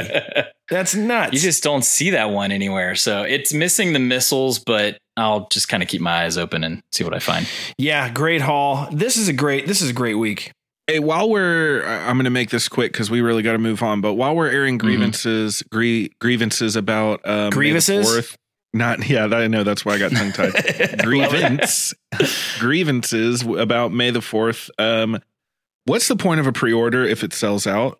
Like if you're Uh, pre-ordering a thing that you haven't manufactured Oh, yet, and you're going you. to know that I'm Thank going you. to give you money for Yes. it before you even Yes. make it. Just Yes. freaking make me one. Thank you. Like, I- you sold out of a thing that you haven't even made yet. Thank you. it's you. ridiculous. Yes. Okay. I, I mean, I'm over it now. Clearly, as Oh you can tell. Oh my. God. But I was I've so had that- annoyed. like, how does that even? How is that a thing? I I am so happy you aired that grievance because I have felt it Give for me a so long. break. So long. Um, so, all right. Well, that was a stunning end to our fine edition Okay, sorry, collection here. sorry. So very good, very good. But as Kyle mentioned, we got to move on. Man, we're already we're burning we're burning air. We're on we're an hour in to our to our episode 37 It's a meaty we, episode. we haven't even talked about what we're here for today which is of course the the series finale of the clone wars. Not only season finale but the series finale of clone wars the animated show. So i they don't have any bumper music. I've been playing the bumper music. It literally just went right into the episode. So i have no music to play unless you want to unless you want to get a little taste of this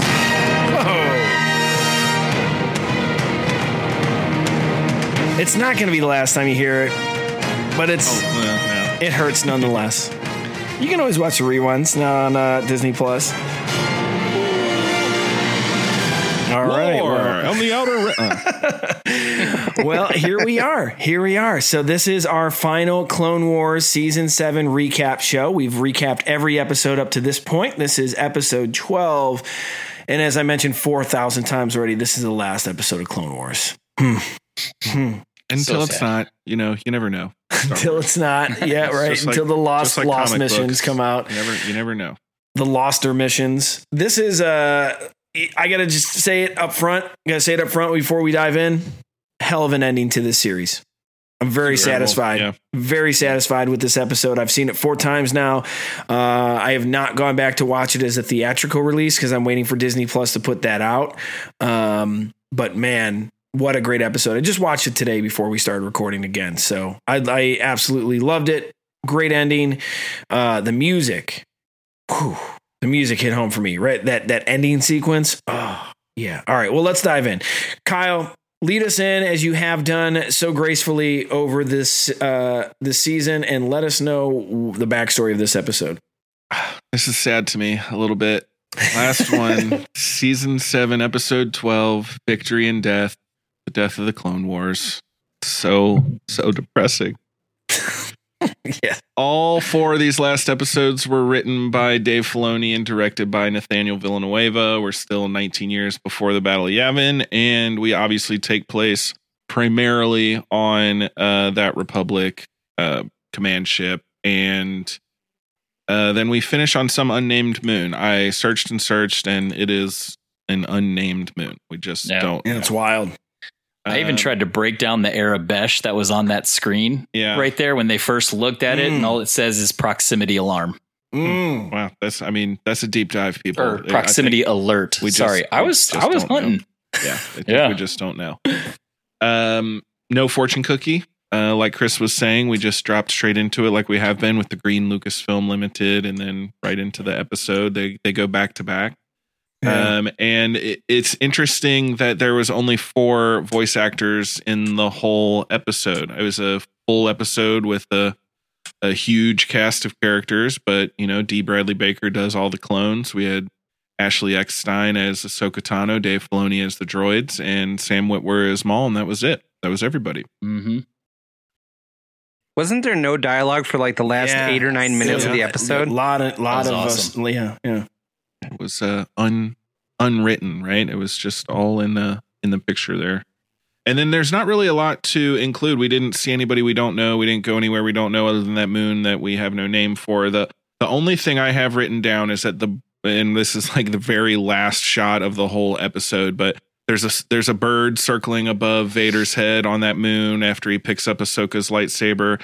Um, that's a convor, and it's not made expressly clear, but my opinion is that it is Morai specifically, which is the green convor that follows Ahsoka around and is uh in my opinion this is like my interpretation it's all open to interpretation but since Mortis when Ahsoka was killed and the daughter gave her life force to resurrect Ahsoka um ever since that point she's been followed by this this convor that's stellar that's colored and stylized the same as the daughter and is is kind of uh, she's the avatar of the daughter, which is Right. the the representation or avatar of the light side of the Force, and has been following Ahsoka ever since. So, Yeah. uh, other than that, that's about all the back information I really have.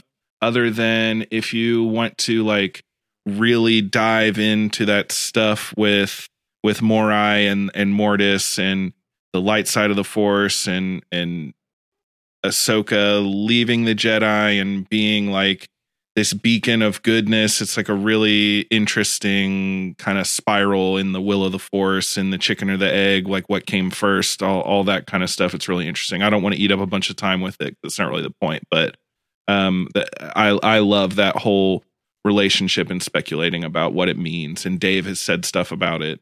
I, I, if, if you're interested, it's a really cool thing to look into.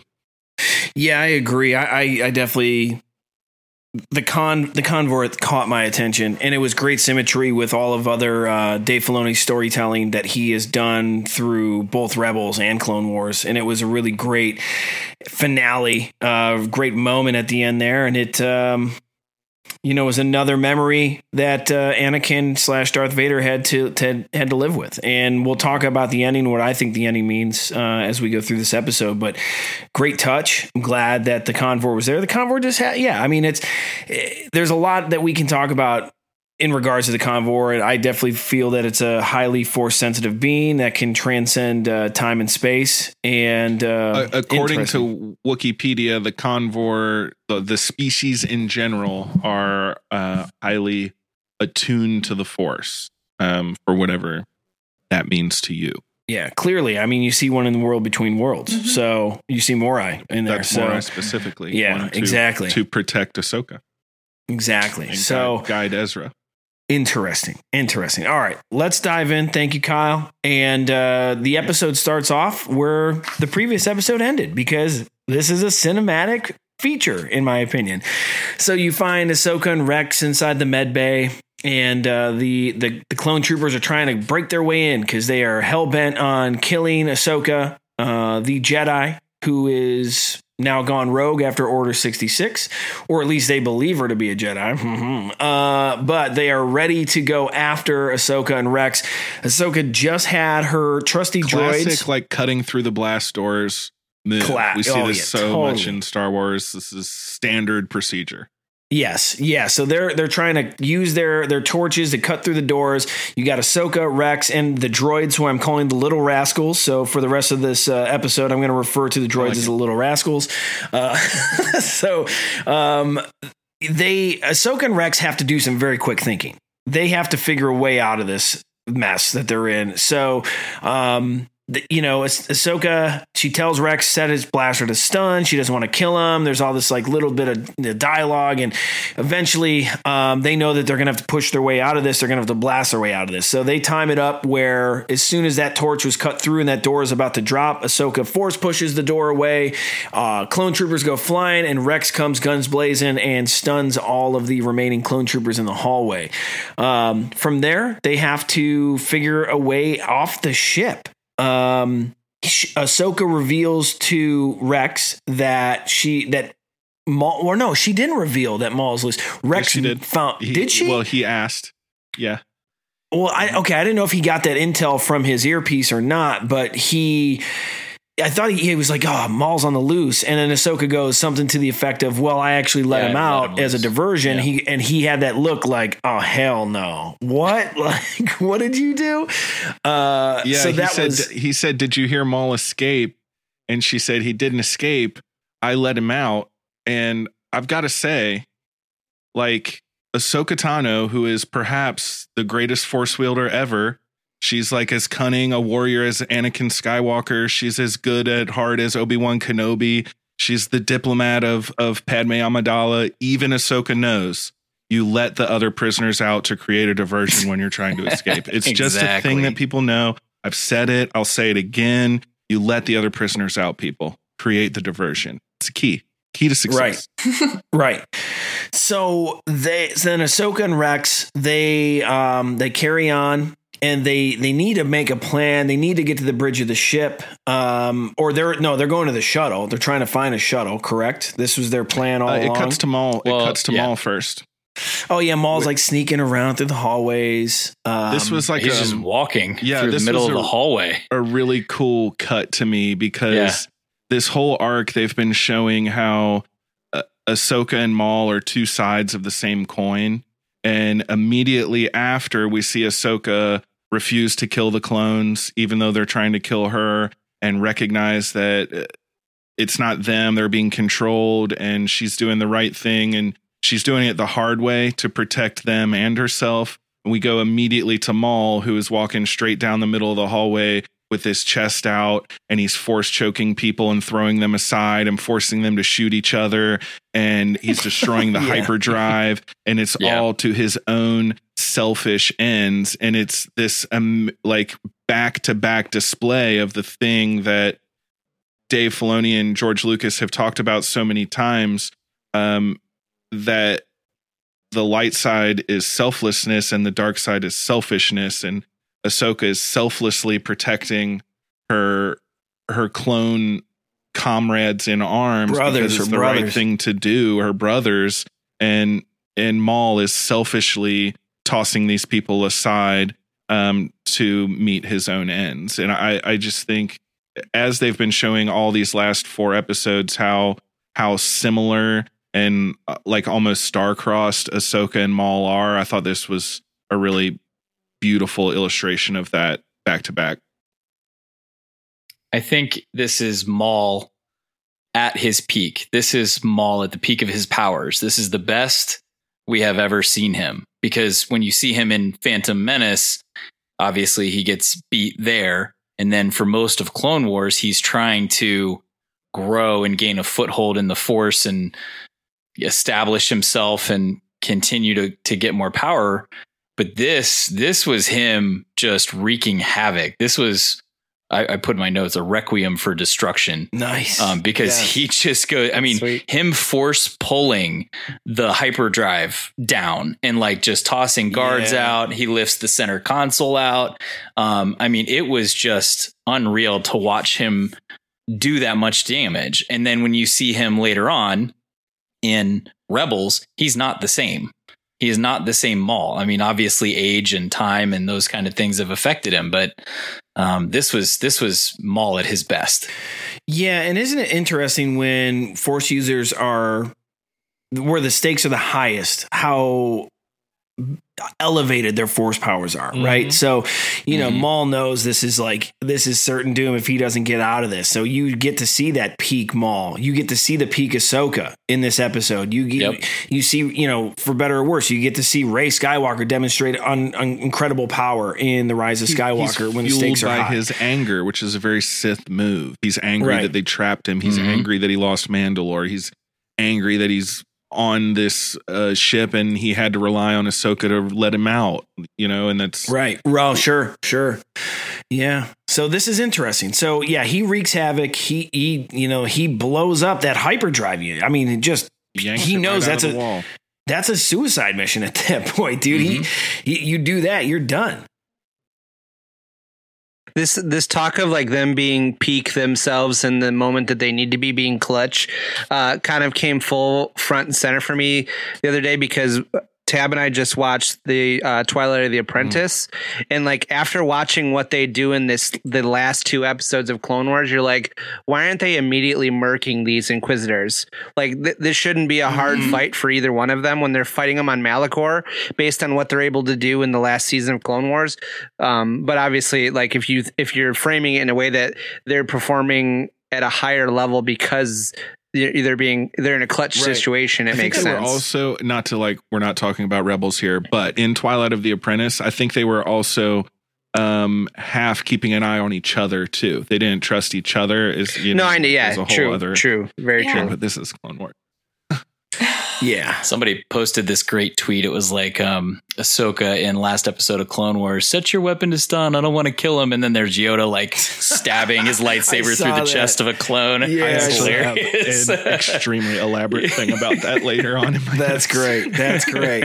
All right. So we got Maul. He's ripping out the hyperdrive, and all of a sudden there's this total catastrophe on the ship, this unnamed capital ship, and uh, the ship gets pulled out of hyperspace. I mean, that is a damaging blow to a capital ship. So you get to see the sequence play out on the on the episode.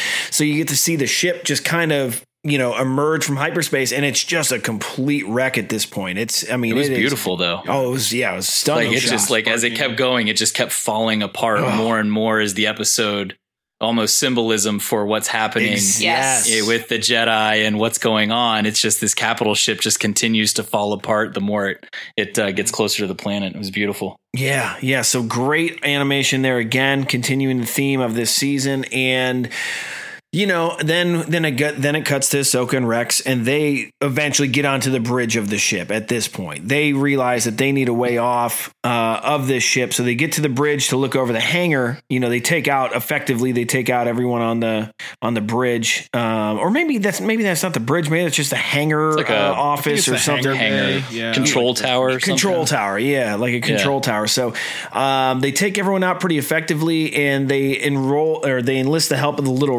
rascals to uh, track down the shuttle. So the R seven plugs in, finds the shuttle, and you think that they've got their way out of Order sixty six.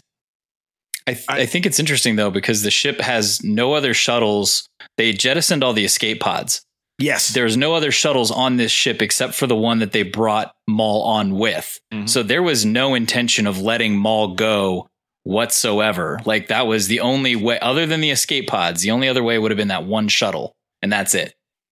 I there was a, a great scene right when they get into the the hangar bay there and they open those bay doors because they're going to escape. So obviously you got to open the doors to get the ship out and they see this moon that they are approaching way too quickly and Ahsoka it, it you can tell she's she's confident and she's calm but she's still kind of terrified and she's just like we need to get out of here and it is Yeah. an amazingly delivered line there there's like a great musical cue it, that was a really really good shot and and delivery for me Yeah, you're right. You're right. They got that beacon on the uh on the HUD display, and they're, you know they're like, oh yeah, like we're approaching the moon. The hangar bay opens. You're right. That was a great shot, and it was that impending doom. You know, not only Order 66 and being hunted by her brothers, but holy shit, we're gonna crash into a moon and die. So And then- yeah, it was.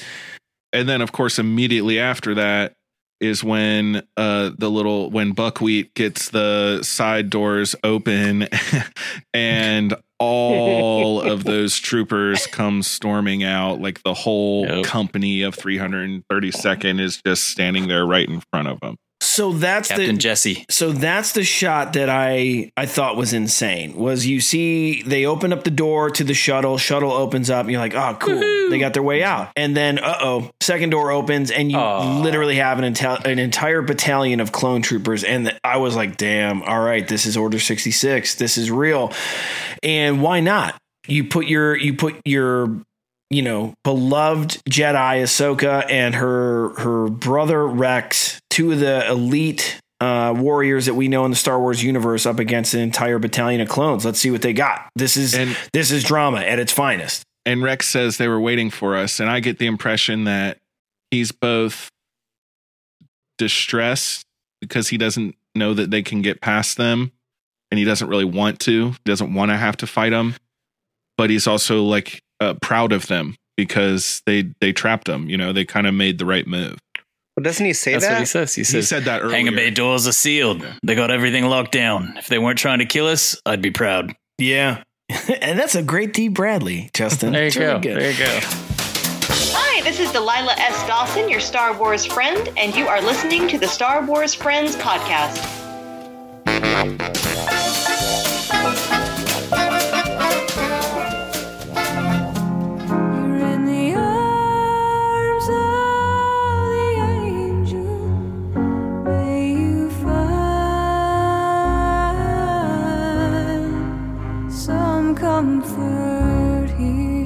Hi, I'm Kyle. Will you be an angel for a helpless baby Yoda? Every day, baby Yoda is chased by bounty hunters and abused by scout troopers, and he's crying out for help. Please click the subscribe button on your screen and join the Star Wars friends with a monthly gift right now. For only 60 calamari flan a month, you'll help rescue Baby Yoda from their abusers and provide food, shelter, Jedi training, and Beskar armor.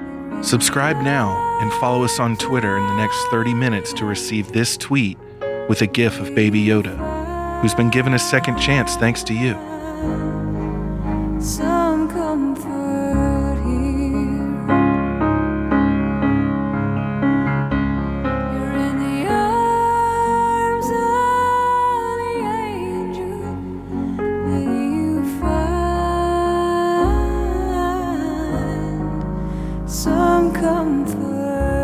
Baby Yoda needs our help. So please subscribe, rate, and review right away. This is Darth Vader, Dark Lord of the Sith, and you are listening to the Star Wars Friends Show. Do not underestimate the power of this podcast. Hey, this is Dominic Pace, who played Gekko the Bounty Hunter from The Mandalorian. Happy to be your Star Wars friend. You're listening to the Star Wars Friend Show.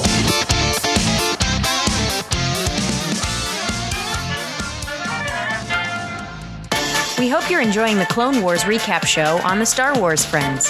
Subscribe to the Star Wars Friends for weekly episodes featuring the latest news, in depth analysis, fan questions, and conversation on Season 7 of The Clone Wars. Don't forget, leave us a review on whatever podcast app you're listening on. Now, back to the Star Wars Friends.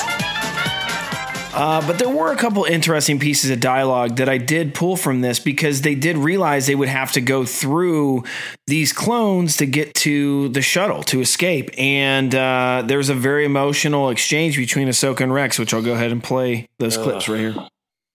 So what do we do? Find our way to the shuttle? There are too many. Besides, I don't want to hurt them. I hate to tell you this, but they don't care. This ship is going down, and those soldiers, my brothers, are willing to die and take you and me along with them. So that's really powerful to hear from uh, Captain Commander Rex. That's pretty deep stuff.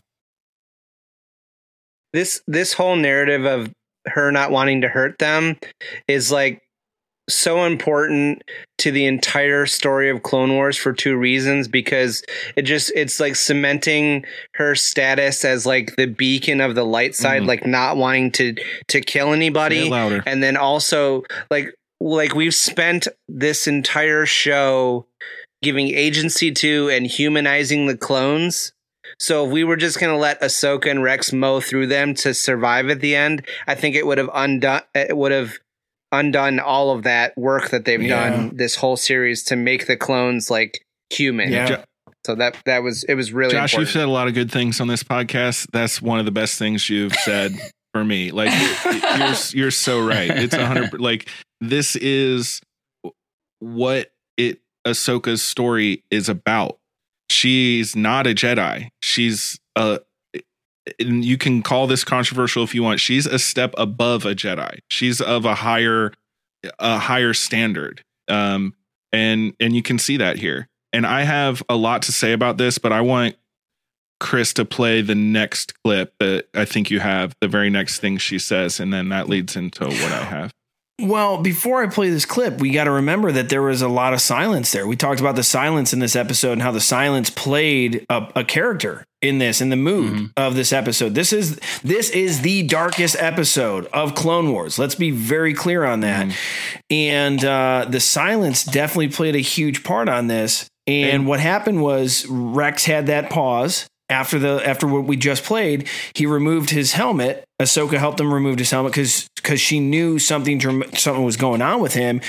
And you get to see Rex's face, and he's got a tear streaming down his face. And, I, I don't remember another time we've seen um a character cry in Clone Wars. It definitely doesn't happen very often, and Mhm. it, I don't know that it's been done this well if it's been done at all. That was such No, a moving got- moment.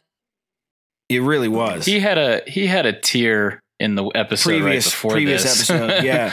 but I think when um when uh Fives Yes. died, he I can't remember if he actually shed a tear there or not, but um, they were held up in the Wraith shield and the other troopers came in and they shot Fives and he's calling for a medic. I can't remember if he actually had a, a tear on there or not. And maybe at the time the animation couldn't couldn't do it, but I- I'd have to go back. That was certainly another emotional point for him that would have lended itself to shed a tear. I know, I know. I cried the last time I saw Lux Bonteri on screen because I knew it would be the last, and I couldn't compose myself as well as Rex does here in the uh, in the next scene that we're about to play. oh. You're a good soldier, Rex. So is every one of those men down there. They may be willing to die, but I am not the one who is going to kill them. So interesting. Uh, great piece of dialogue by Ashley there. Um, That's one of my favorite th- favorite things this whole episode. One of my most favorite things that maybe Ahsoka's ever said. And Josh beat me to the punch just a, a little bit, but this is a hundred percent what Ahsoka means, at least to me. Um, in this exact sit- situation, even the most of the other Jedi, they killed their clones. Um, they tried to kill their clones. They they did whatever it took to defend themselves. They didn't care. Yoda jumped up and beheaded like four of them. Oh, yeah. you Yeah, know, and, Hard. And they were able to justify it because it was war. They were out to get them. They were trying to, you know, they were protecting themselves. But that's not the Jedi way. And the quote Jedi, even the the Jedi masters on the Jedi Council weren't doing the Jedi thing. And Mm-mm. Ahsoka did. And that's why she left the order. That's how she she recognized the flaws and how they they were victims of their own hubris and dogma. And these are the things that that Luke and Yoda realized later after the fall of the Jedi Order. And and it's it, to some extent, Maul is justifying the slaughter of the clones in the same way the Jedi were.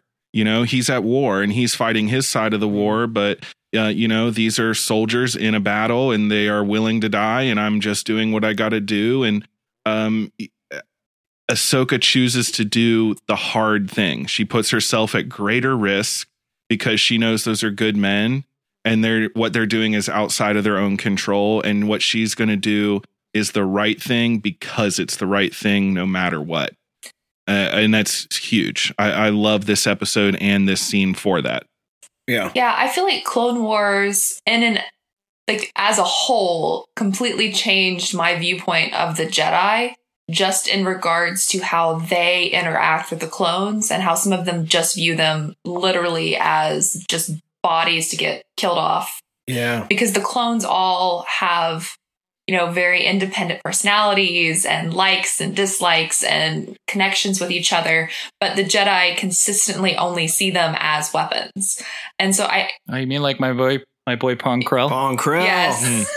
um, and you know, I feel like one of the choices they made with this, you know, little cinematic three part movie uh, was the choice to have the clones painting their helmets to signify Ahsoka's return because that really, really made it that much more painful when they turned on her. Hell yes. Because they Hell they obviously respect her. They love her. They are so excited that she's back. But this chip that has been put into their head completely, you know, makes them turn on her. Um, Yeah. And so I feel like that if anything is taken away from Clone Wars, it is that the clones mattered. Yeah.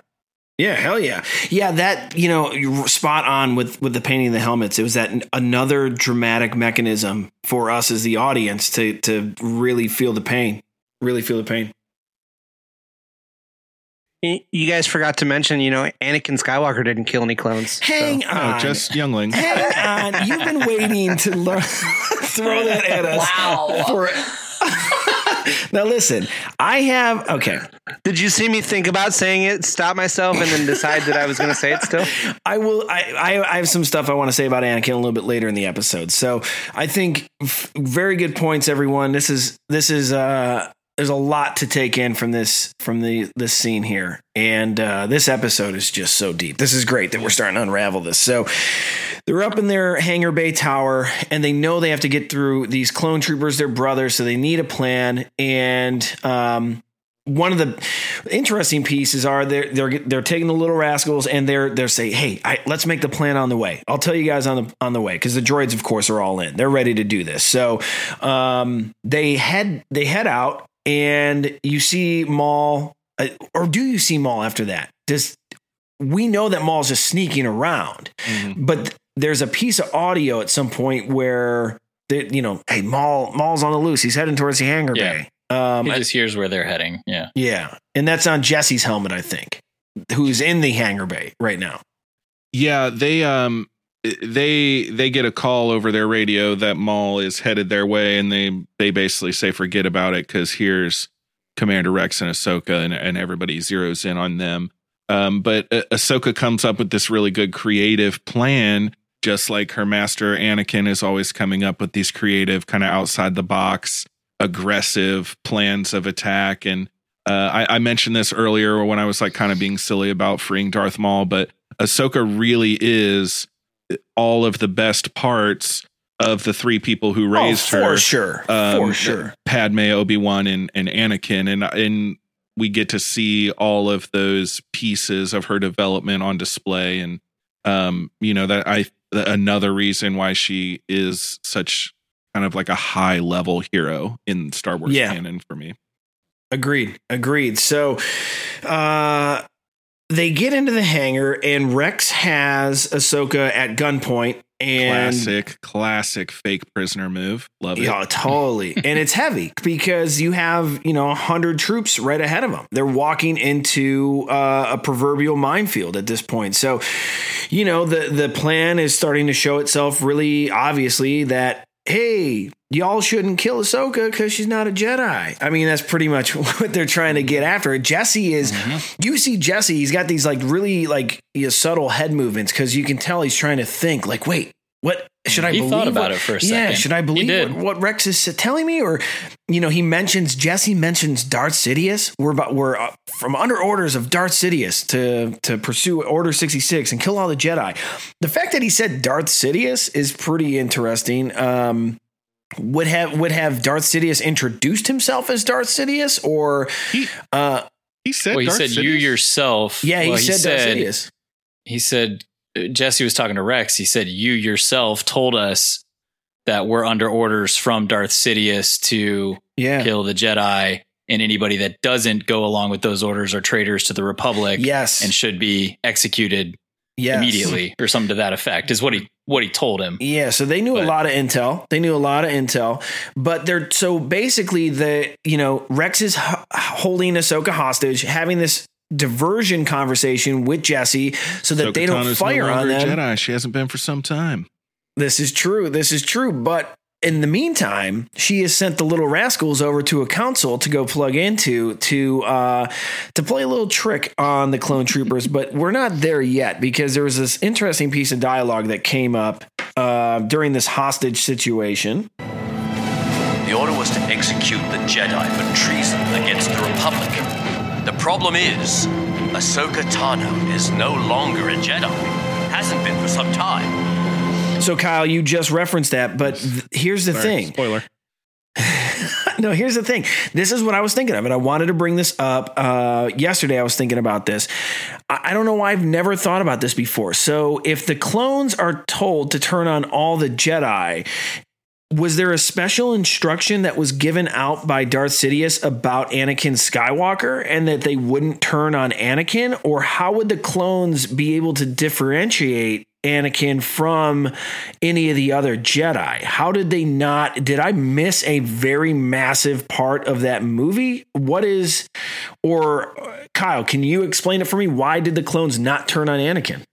I have like my head canon, but I don't know that there that it is true or not. Like my Sure. personal opinion is that Sidious has been orchestrating this plan for so long that uh Anakin was built in to the Order 66 chip as like not a Jedi. And when Anakin finally knelt before him and rose as Darth Vader, that's when he was like, boom, trigger it, because I've got him. And that was like the the turning point. I could I could be wrong, but that's like how I read it. Josh? You never know. There might have been like execute Order 67 and that one includes Anakin. I know that sounds like I'm being stupid, Yeah. but like maybe Possibly. like there could No, have no, been no, multiple no, contingency possibly. plans. And then it I was also thinking like it could just be literally if Rex if for some reason like we turn back time and Rex takes his chip out before Order 66 and he doesn't give that initial order to go get Ahsoka and kill her, like maybe this plan would have worked, but he like already gave the whole ship an order to Right. kill her and they're like, "Well, this is the order. You can't go back on it now." Kind Right. of thing. I don't know. Order Not sure. 67. Uh, Kill Anakin let's dive Skywalker. There was at Let's- least 65 other orders. Let's dive in. know That's about. true. Let's Yeah. dive into that one. Um, all right. How many Jedi's were around during Order 66? How approximately hundreds or thousands? Thousands. Thousands. At the height of their je- at the height of their power, the Jedi Order had thousands and fell. Sure, that. sure, sure. So we so we saw on screen between Clone Wars animated and Revenge of the Sith, Darth Sidious make personal calls to these commanders. Uh, do you Hmm. do you believe that he took the time to personally call every commander? There was a phone tree. Uh, he called like five of them, and then it spread out from there. He just I was thinking about pre-recorded all the like, names and then plugged it into the message. Damn, that dude was just kicking back, calling homies all night. Like I could just, I was just thinking about how long that might have taken. But Chris, that's the know. that's the job of the the people at I the top of guess the so. pyramid, man. You You're right. a lot of important phone calls. So, anyways, uh, let's get back to the story here. So, of course, you know, we, we get this line of dialogue where And Rex we is trying did to fool speculate Jesse. about. Uh, sorry, we did speculate about this. Ahsoka's not a Jedi thing coming Right. into play, and it didn't ultimately save them, but uh, it was a decent stall tactic. It bought them the time Yeah. they Yeah. needed for. yeah. Um. Um. R7. I was trying to think of another little rascal's name, and I couldn't get one. Well, Spanky's good. Let's Cheap, just call him Spanky. R7. Spanky's good. R7 Spanky, so I'm cool with that. So R7 is uh, plugged into uh, of whatever those, you know, whatever the hubs are. Um, and basically releases a giant elevator shaft underneath they were all the- standing on. Yeah, that all the clone troopers are standing on it. And uh, that was awesome. I did Well, not expect like that a, to happen. It's like a lift to get the ships down to the maintenance bay, which is below them. So you know, there's catwalks, and then there's these areas that drop down.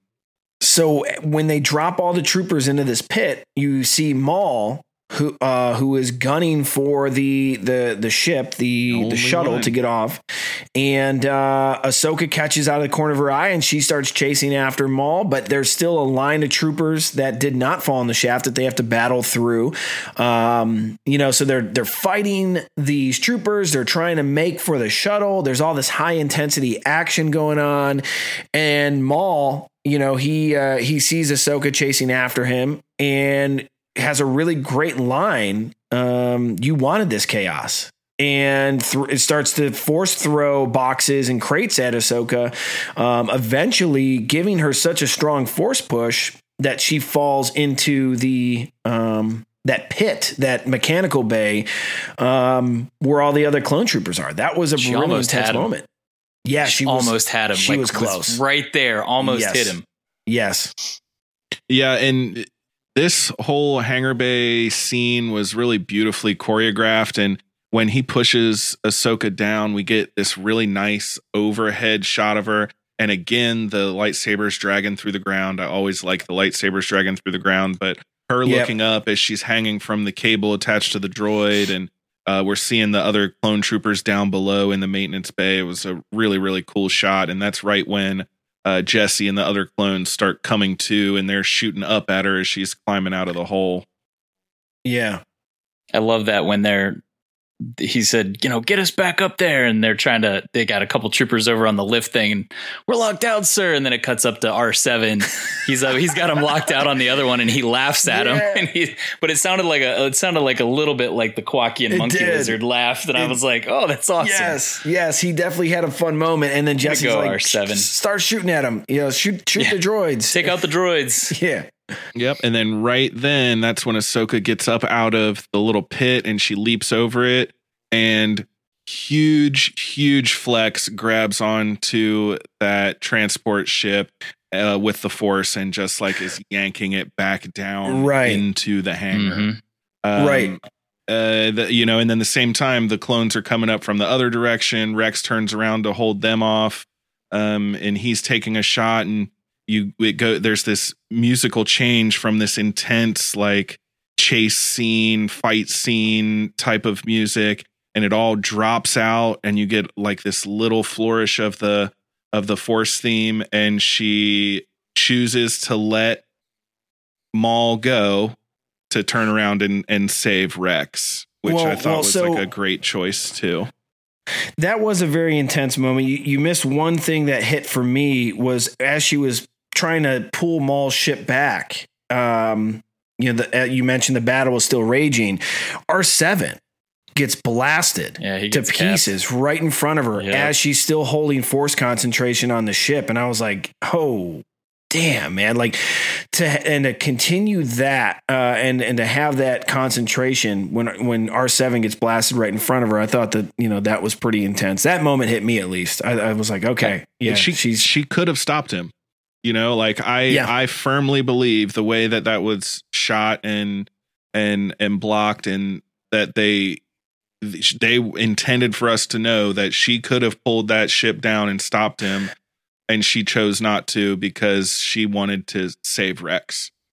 right. Yeah, right. I think she realized they would have been overrun. So even though she would have gotten the ship down, Yeah, she probably the would have been able clones to right save behind him herself, too. probably maybe, but the clones were right there, and Rex had already taken one shot to the shoulder, so she Oh, knew it was right, only a that's matter right. of seconds before they were going to close in. So I I took it as that's and she did it earlier. She's trusting in the force to guide her in another direction that will save them. It's it's I think she knows there's another there's always another way out as Qui-Gon said in uh, episode 1 there's always a bigger fish. So yeah, good call. Good call. there's another way. There's another way. Gooberfish.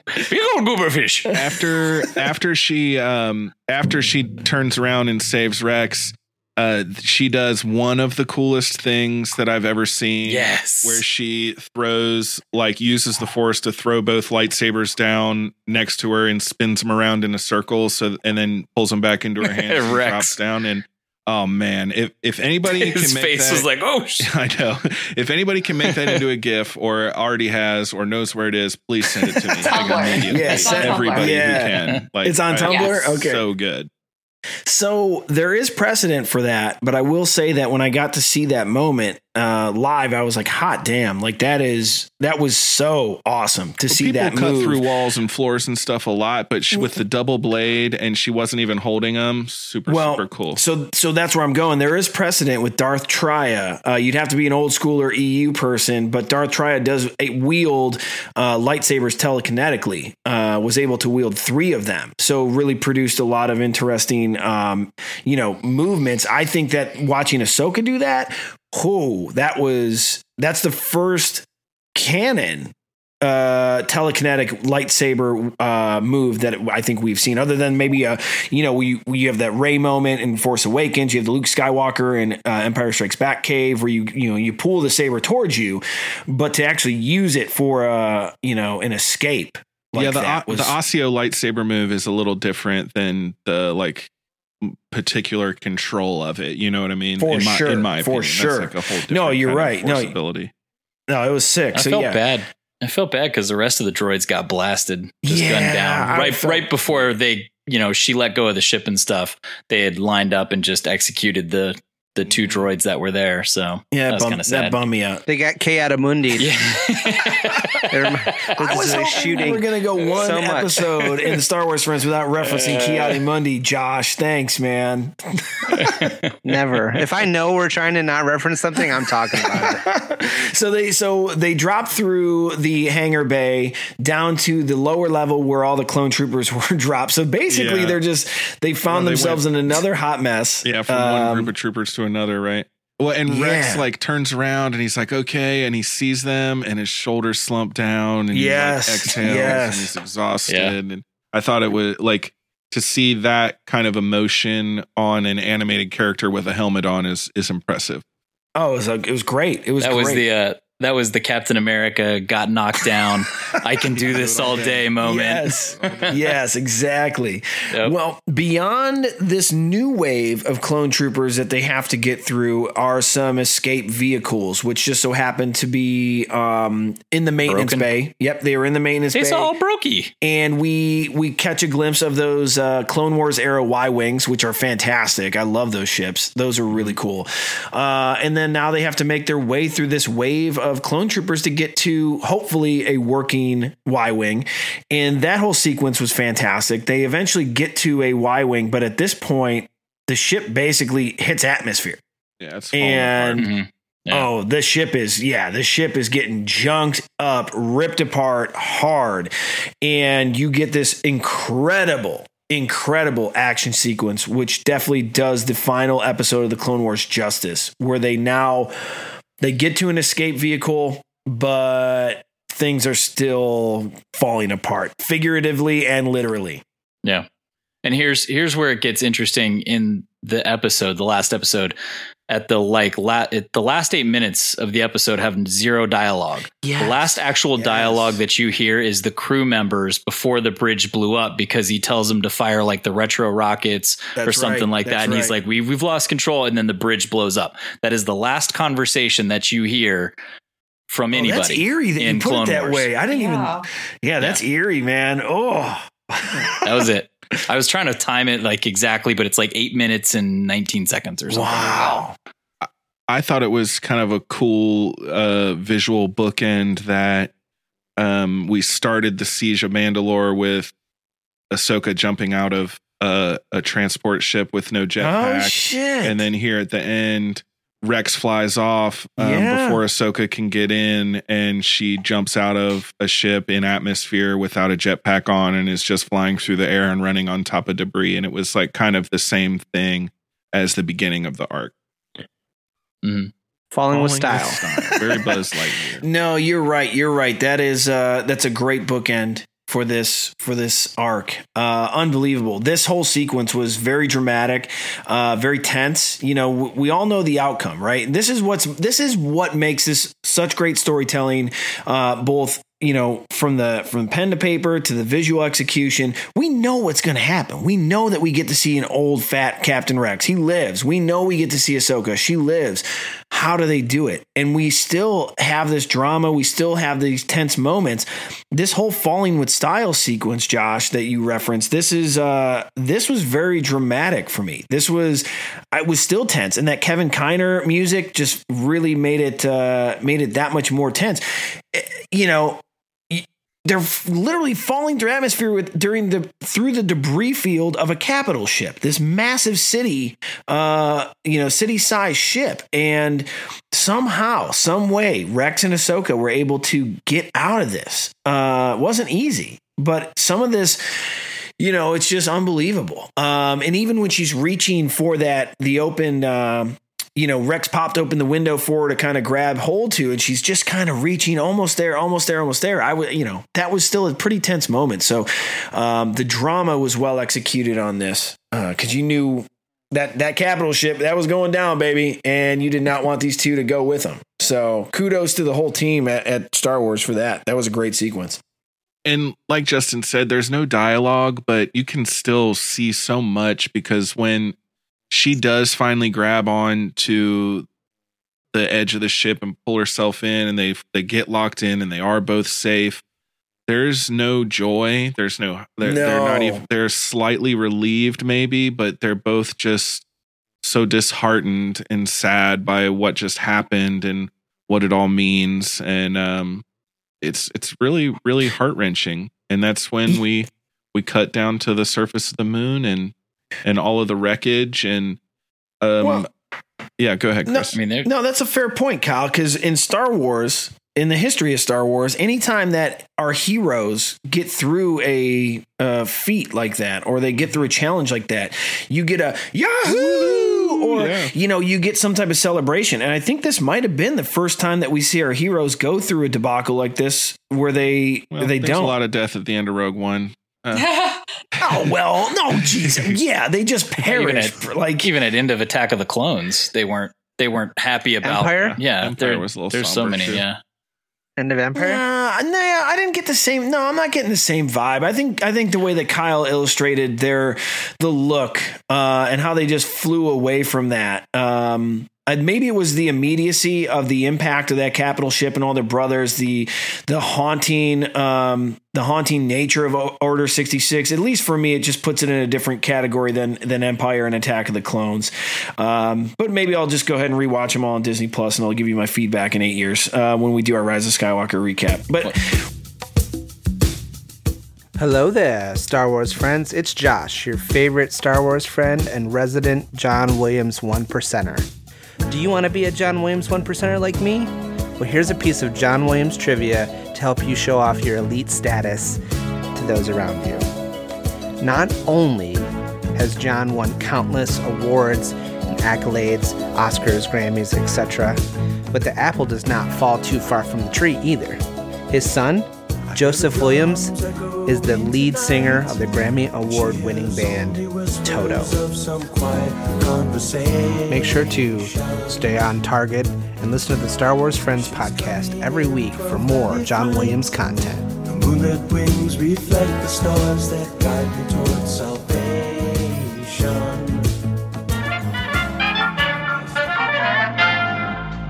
We hope you're enjoying the Clone Wars recap show on the Star Wars Friends.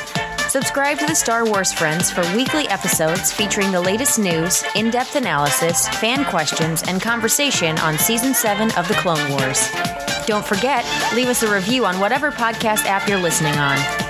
Now, back to the Star Wars Friends. And it's hard um, too. They they know they survived. They're in a ship, literally flying next to Yeah. a ship falling with all of their brothers in it Yeah. to their, death. and there's To nothing death. that they can Yeah. do. Yeah. And So- it, you know, So that's where just- I, I look at it ugh. differently than Rogue One because Rogue One, at least they get a little hug uh, before certain doom. You know, I mean, you know, Rex and Ahsoka weren't doing that, uh, but whatever. Um, but all right, so they fly away. And then Kyle, you, you just went into the next part. To me, this is the epilogue from Rebels, Clone War style. So Dave Filoni put his touch on the epilogue of Rebels, which was a completely mm-hmm. different stylistic change, gave you some foresight into what's to come. We already know the outcome post Clone Wars on what's to come with the Empire and how, you know, that takes over the galaxy. But you get a tonal shift.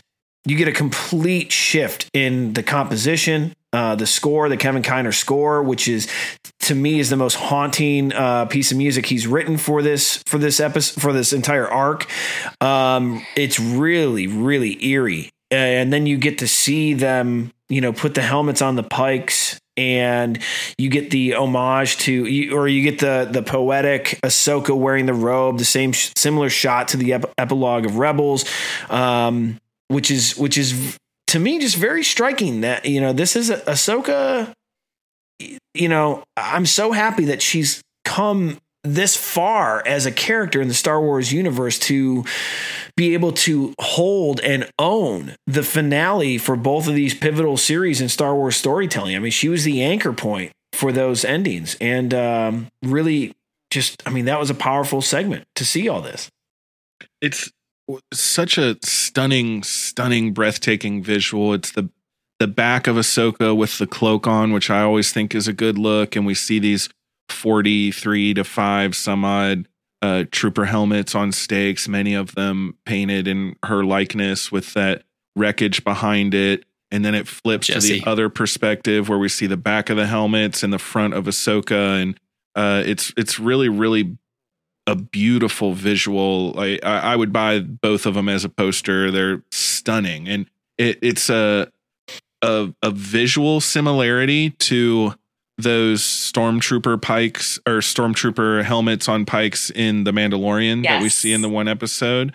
Um, Which is Dave which Filoni's I- episode. yeah, which Yeah, I that's think right. is a That's really nice like visual similarity, especially because I think those two things have uh, the exact opposite connotation. Mhm. Like the the trooper helmets are these were our enemies and these are heads on pikes and this is a warning. Um don't come at us like these people because this is what we did to them. But these clone trooper helmets, this these are graves for their brothers and their comrades in arms that we saw Rex putting this shovel up, and they dug them by hand for all these close to fifty people, and it's with love, and it's like a, a way to honor their their fallen brothers rather than like a, a show of dominance. I, I and I think from a larger picture, it's also symbology for the end.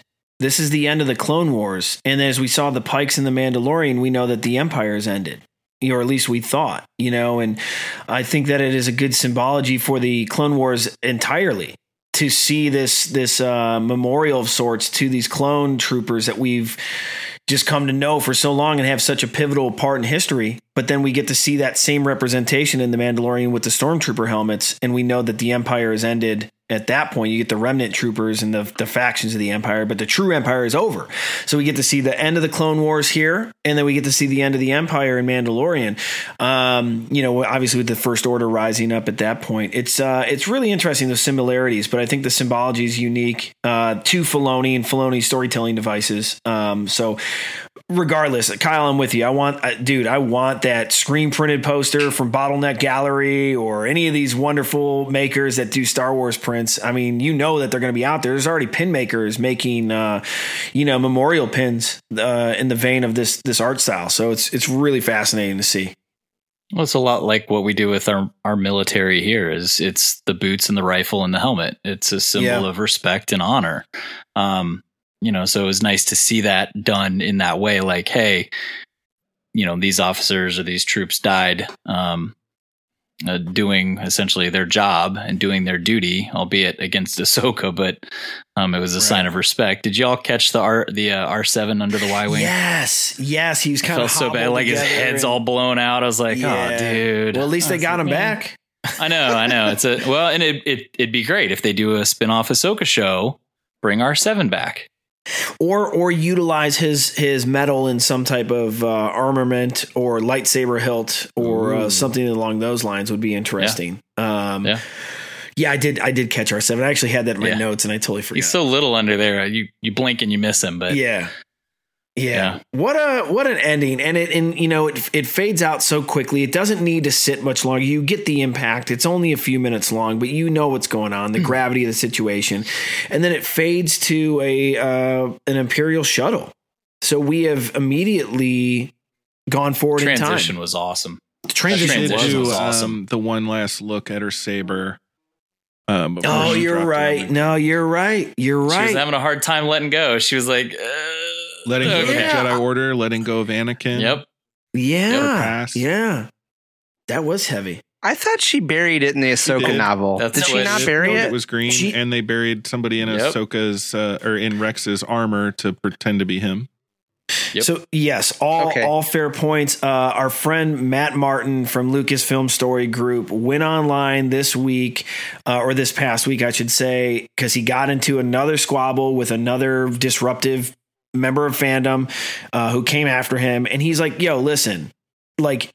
Yes, there are things that are post Disney purchase that are canon, but there is some canon that you can believe. There's some canon that could not be believable. It's he I'd have to pull up the tweet, but you can go to at missing words where he explains the the differences in these novels versus what we're seeing. He he has a way that he illustrates that like some canon is just up to interpretation and it's okay. Like it like there are some differences in Star Wars and it's okay to have those interpretations. So I, I want to pull up that tweet. I know Josh has a you can't see on on uh, audio form has a very inquisitive look on his face right now.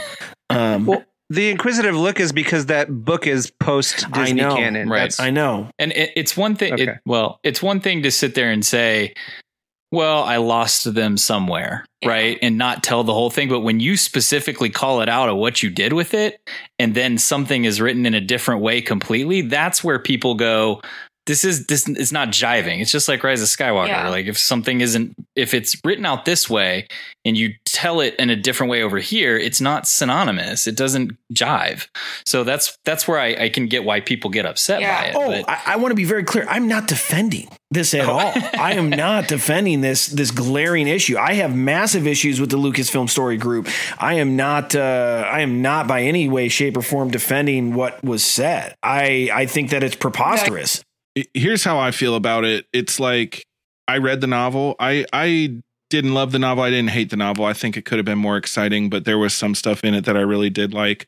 Um, to me, the TV show is a slightly higher level of canon. So the things that don't agree, um, then I default to what happened in Clone Wars as being the true quote true canon, and um, everything other than that, it's not a huge deal. There's honestly not a lot of stuff in Star Wars canon that contradicts, and there are a couple direct contradictions in the Ahsoka novel. Um, Yeah. But in E.K. Johnston's defense, she wrote it before this uh, story story arc was released, and I'm sure they gave her some information and not others.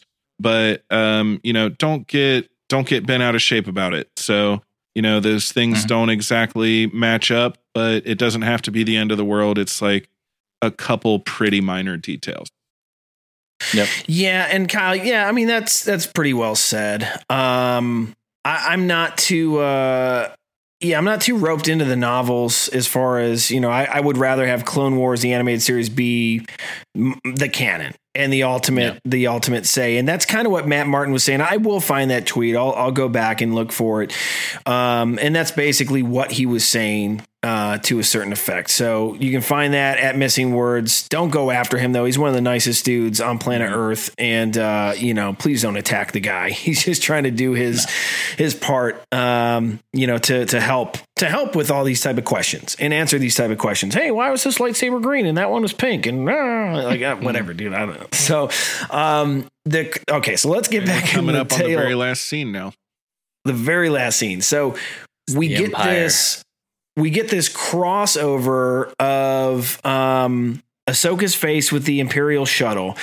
And the Imperial shuttle um, lands into a snowy like landscape. And um it's we're assuming it's the moon, right? Uh, it's the moon that they It's crash definitely on, not right. Hoth. It's not Hoth. Uh, but you do get to see some Imperial snow troopers, which are incredible. Probe droids. Um, Oh, the probe droids are are fantastic, but uh, of course, you hear that breathing, that very uh, ominous breathing. There's a scuba diver on the ice planet.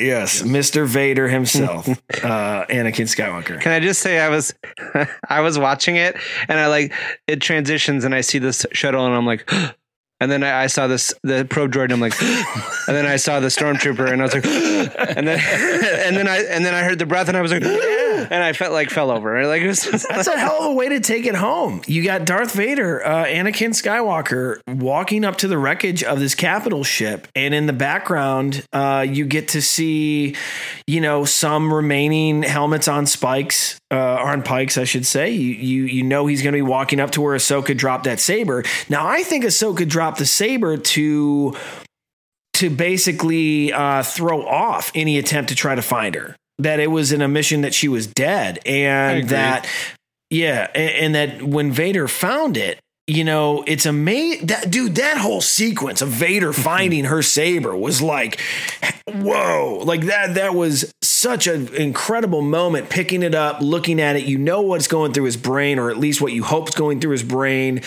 I get the last time I saw this, I gave this to Ahsoka. And you know, you get to see the helmets on the pikes with her with her with her face, and you get to see the he looks up at the convor and he knows the association with the convor and Ahsoka, and then he ignites it, and it's Vader with a blue blade, which I believe is the first time we've ever seen that. And that was really incredible. That was so beautifully animated. well you do see it in Return of the or Revenge of the Sith Shut up. Vader with the blue blade Exactly right. He's right. Yes. Oh Um, my god. The the Vader was really beautiful though. He looked a lot like the Vader that would show up in Rebels. He's got the reddish tint to his his eye pieces and his Yeah. helmet. Um, very Ralph McQuarrie uh, type Yeah. style look to it. yeah. The Um, best brought- part about that. Oh, go ahead, Kyle. Sorry. I just I was gonna say it brought up a couple questions to me though. Uh, we only saw Ahsoka deliberately drop one one saber hilt, um, but we know she had two, of course. So I wonder what happened to the other one. Did she drop it and we just didn't see it? Did she have it for a while? Because in the novel and then in the novel she makes two brand new lightsabers and then in in rebels of course she has those two that she makes in the novel and and not her her other um blade from or I believe she drops it in the episode. I believe she drops it in the so. episode. Maybe go back and watch it. I think it's when they face that second wave of troopers and they Oh, they she get to the Y on the wing. ship? Yeah. Oh, okay. Yeah. That would make Yeah. sense. So the beautiful part about the red eye lenses at the end there, and if, if you freeze it or on it, you can still see his eye Mm-hmm. through the red eye lens, which was beautiful. Really? Yes, you can see. I didn't notice that. You can see his eye looking up at the convor through that left eye on the red lens. And the best part about it is they use that red lens, which carries over into Rebels, which um, by Empire Strike, it gets black. It becomes black by Hmm. Empire Strikes Hmm. Back and Return of the Jedi. It's just black. So he's completely dark or gone right at that point. It's just kind of a cool transitional thing to go from who he was to the red to the black and just void of all I don't I don't know what I say force or good. I want to I want to go back and watch it. I, I Yeah. love it. Go back I and love the freeze it. It's cool. In Twilight of the Apprentice, where he gets his helmet smashed, Mm-hmm. and you get to see his his Sith eye. You know, his yellow his yellow eyes. I think that's fascinating. Definitely want to go back and watch that. So do we think that that Vader slash the Empire were looking for Ahsoka specifically, or they were looking for all the remnants of the old Republic slash troopers slash Good whatever? question. I was wondering that myself. I was wondering if they It's were. definitely open Um, to speculation. They didn't I would agree. indicate anything, but what do, what do you guys suspect? I, I, you know, they send the probe droids out, and I think just by by pure luck, you know, they're looking for the rebels, but by pure luck, they probably come across a ton of different Clone Wars wreckage, and uh, they just so happened to find this one So that was think that personal to Darth were Vader. Some of the probe droids they sent out when they were looking for Hoth. I do. I do. No, I'm going to go with. So they have in the Jedi archives, right? They know how many Jedi there were at the time that Order 66 took place. They can confirm which ones they've actually killed, I, i.e., Kiara Mundi, Aayla Secura. They can confirm which ones are dead, right? So the ones that they don't know about, they have to go out and find, but they should have last known location of roughly where they were. So if that Republic ship was on a trajectory from point A to point B, and then they can go, well, we lost contact with it here, much like we do with airlines and black boxes. They can say, this is where it, we lost communication with it somewhere in this area. That narrows their search down. Well, Justin, so it's not necessarily the, that you're skirting the question. Was he looking What? for rebels or was he looking for Ahsoka? Man, what were what were they looking I think for? I think they're just looking for Jedi in general. Oh, oh, so you're So you're going they- like they don't know. up, like That- Inquisitor level. You're going yeah, because at that level. point you Okay. don't know if Ahsoka's alive or dead. So they're just Wait trying to find last known whereabouts of her and determine, wh- you know, is she still alive or is she dead? hang on, hang on. What the? F- all right. So Order sixty six, they kill all the Jedi. How do the Inquisitors survive? Does anyone? T- can Well, someone tell the, me? The Grand Inquisitor, who was a Jedi Temple Guard, killed the other Jedi Temple Guards so Anakin could come in and slaughter the youngling. Okay, so then Anakin like sprinkled his little like Sith magic on the guy, and and it disrupted everyone's chip, or like because how many brothers and sisters are there? Like, how did they escape Order sixty Well, six? they I want to weren't- know they that weren't all necessarily Jedi before, were they? But some of that is is covered The in Inquisitors? the, the um, one of the Darth Vader comics, and also in Fallen Order, we learn how uh, what's her name's apprentice was was turned Fake Barriss Offee? into a uh, into an Inquisitor too. So I think it all it's you know case by case basis. Where's Barriss? Where's Barriss? dead? I hope. Ah, that's terrible to say, but I, I think we should. There was the where Where's Ahsoka T-shirt. We should do a Where's Barriss T-shirt. or there like there's just as much of a chance that we should not do that. I just want to know how do the Inquisitors escape Order sixty six? Sorry, Maggie. I did not mean to derail the conversation. you Go are ahead and fine. Um, on the topic of Ahsoka, I like to think that Anakin went looking for Me Ahsoka, or at least confirmation that she is alive or dead. Simply because there were a lot of Jedi who were getting killed, obviously. Why did Anakin choose to accompany them to that wreckage site? Mm-hmm. He was Well, looking he for may Ahsoka. he may accompany them to all. We don't know because there's no inquisitors at this point. Maybe depending on how far it is. Right. It didn't But- feel that way. Yeah. I think we don't that a report uh, they got a report of those of the helmets and they got a report of the of the ship and all that. That was the last known location of Ahsoka, and that's why Vader went specifically So to that. you think wreckage. he was looking for Yes. Ahsoka? 100%. Maybe. Okay, I'll, I'll say like Chris will not. Chris refuses to take a 99.9%. stance on this. Especially knowing that like no. Vader's out here later on looking for like evidence of Padme. So I mean, we know that he's out here looking for evidence that Yeah, his attachments are his thing, right? Like that's his That's whole his, like, his whole character. my my official my official takeaway uh, or stance, I guess you could say, is that uh, he's only there because he gets the uh, heads up that uh, the Ahsoka um, that was Ahsoka's wreckage. That's the only reason why Vader was at that moment. But I'm sure he was probably at other crash sites throughout the galaxy, uh, crash sites of note to investigate uh, what was going on. So I'm pretty sure in one of the comics we see that like the Emperor has a list and is sending Vader out like one by one to kill them at the beginning of the purge, and then at some point he pulls Vader off of it, and they they start instead of just killing people, they let people they capture people to turn them, so it's not just Vader going and doing everything because because the Emperor wants him And they doing have like something a, else. a Inquisitor training camp where he's brutalizing them and cutting off their limbs and crazy things like that. Mm. Yeah. but it could also be, but it, it could be one of those things too where Ahsoka is not on the list because she left the Or order, because she faked her death, And- or you know, who knows? Or because yeah.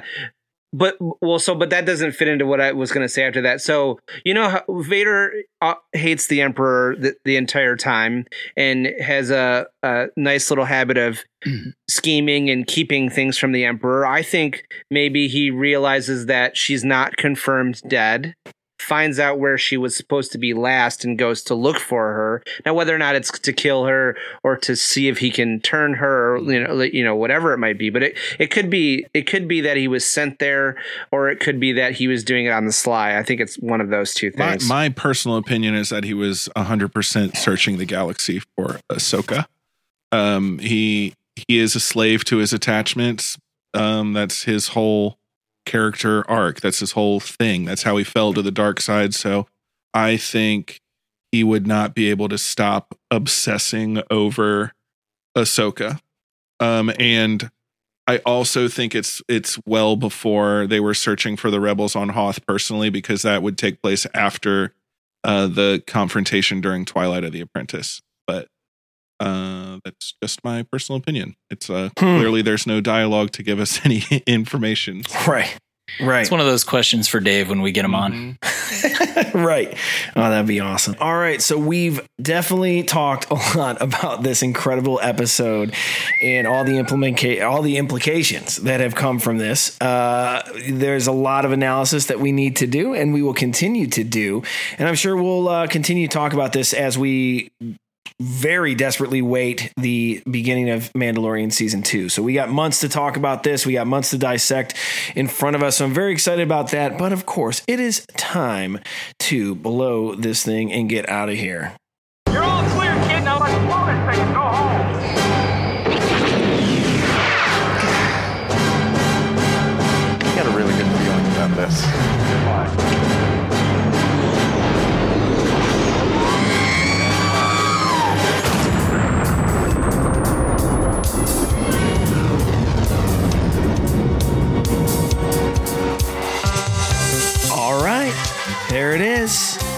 is over. Clone Wars is over, but we're still here. We all survived Order 66. We're all in one piece, but our heart is shattered into many different pieces. And we will gladly await what's to come uh, in whatever form Star Wars chooses to give us. They've proved that they can deliver masterclass animation and storytelling to us via Disney Plus, and I hope that uh, fans have responded. And I hope that they've gained a lot of traction with new fans. I hope that people have discovered this series via Disney Plus and gives Clone Wars a rebirth like it did when it joined Netflix. So we'll see. Time will tell. I'll see if my 14 year old nephew has any interest in watching Clone Wars. I'm going to see him hopefully in a couple weeks, and I'll, I'll see what's up, man. But uh, this is this is awesome. This was heavy, and uh, I'm sure we will be talking Clone Wars in totality at some point down the road. We'll see. Coming sure. up next on the Star Wars Friends, we're going to be doing that Rise of Skywalker recap show. So I am very excited. If you uh, if you're listening, send us in your thoughts on the Rise of Skywalker, for better or worse. I'm sure that a lot of our listeners have uh, positive opinions of this because I've been tweeted at, I've been hit up, I've been emailed uh, about why I'm such a party pooper towards the towards the sequel trilogy or Rise of Skywalker. So I want to hear your opinions. We want to hear all your opinions and especially those who absolutely love the film. We want to know why. So hit us up, show at starwarsfriends.com. You can email or you can uh, tweet at us. You can hit us up on Instagram, hit us up on Facebook at SW Friend Show. If you want to come at me because I don't like Back to the Future, you can find me at Twitter at no one is Chris. Uh, where can they find the rest of you at? If you want to go back in time, you can tweet me at Battle of Tanaab. it's hard to follow that. um, if you want to follow Justin, Sorry. it's at I am the Bendu on Twitter. This is the power of love, baby. Oh shit. we are blowing it today. Ah, this is the most unprofessional thing in the history of things. All right, this is Kyle, and I am KB underscore legend on Twitter and Instagram and anything else. And send me the Ahsoka cutting the floor gif, please. There you go. And this is Maggie, as if that didn't need to be said. and I'm at Maggie of the Town on Twitter. Hell yeah.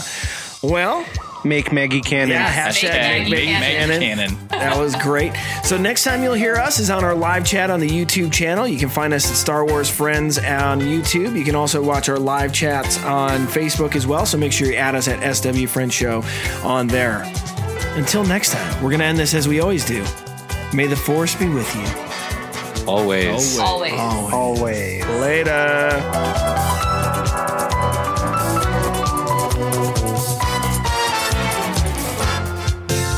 Hey friends, don't forget to subscribe to the Star Wars Friends podcast and leave an awesome review on whichever podcast app you're listening on. Catch up on past episodes, fun interviews, and more at starwarsfriends.com. Connect with the Star Wars Friends on social media at SW Friends Show on Twitter, Instagram, and Facebook. Email the show at show at starwarsfriends.com. Thanks for listening, and as always, may the Force be with you.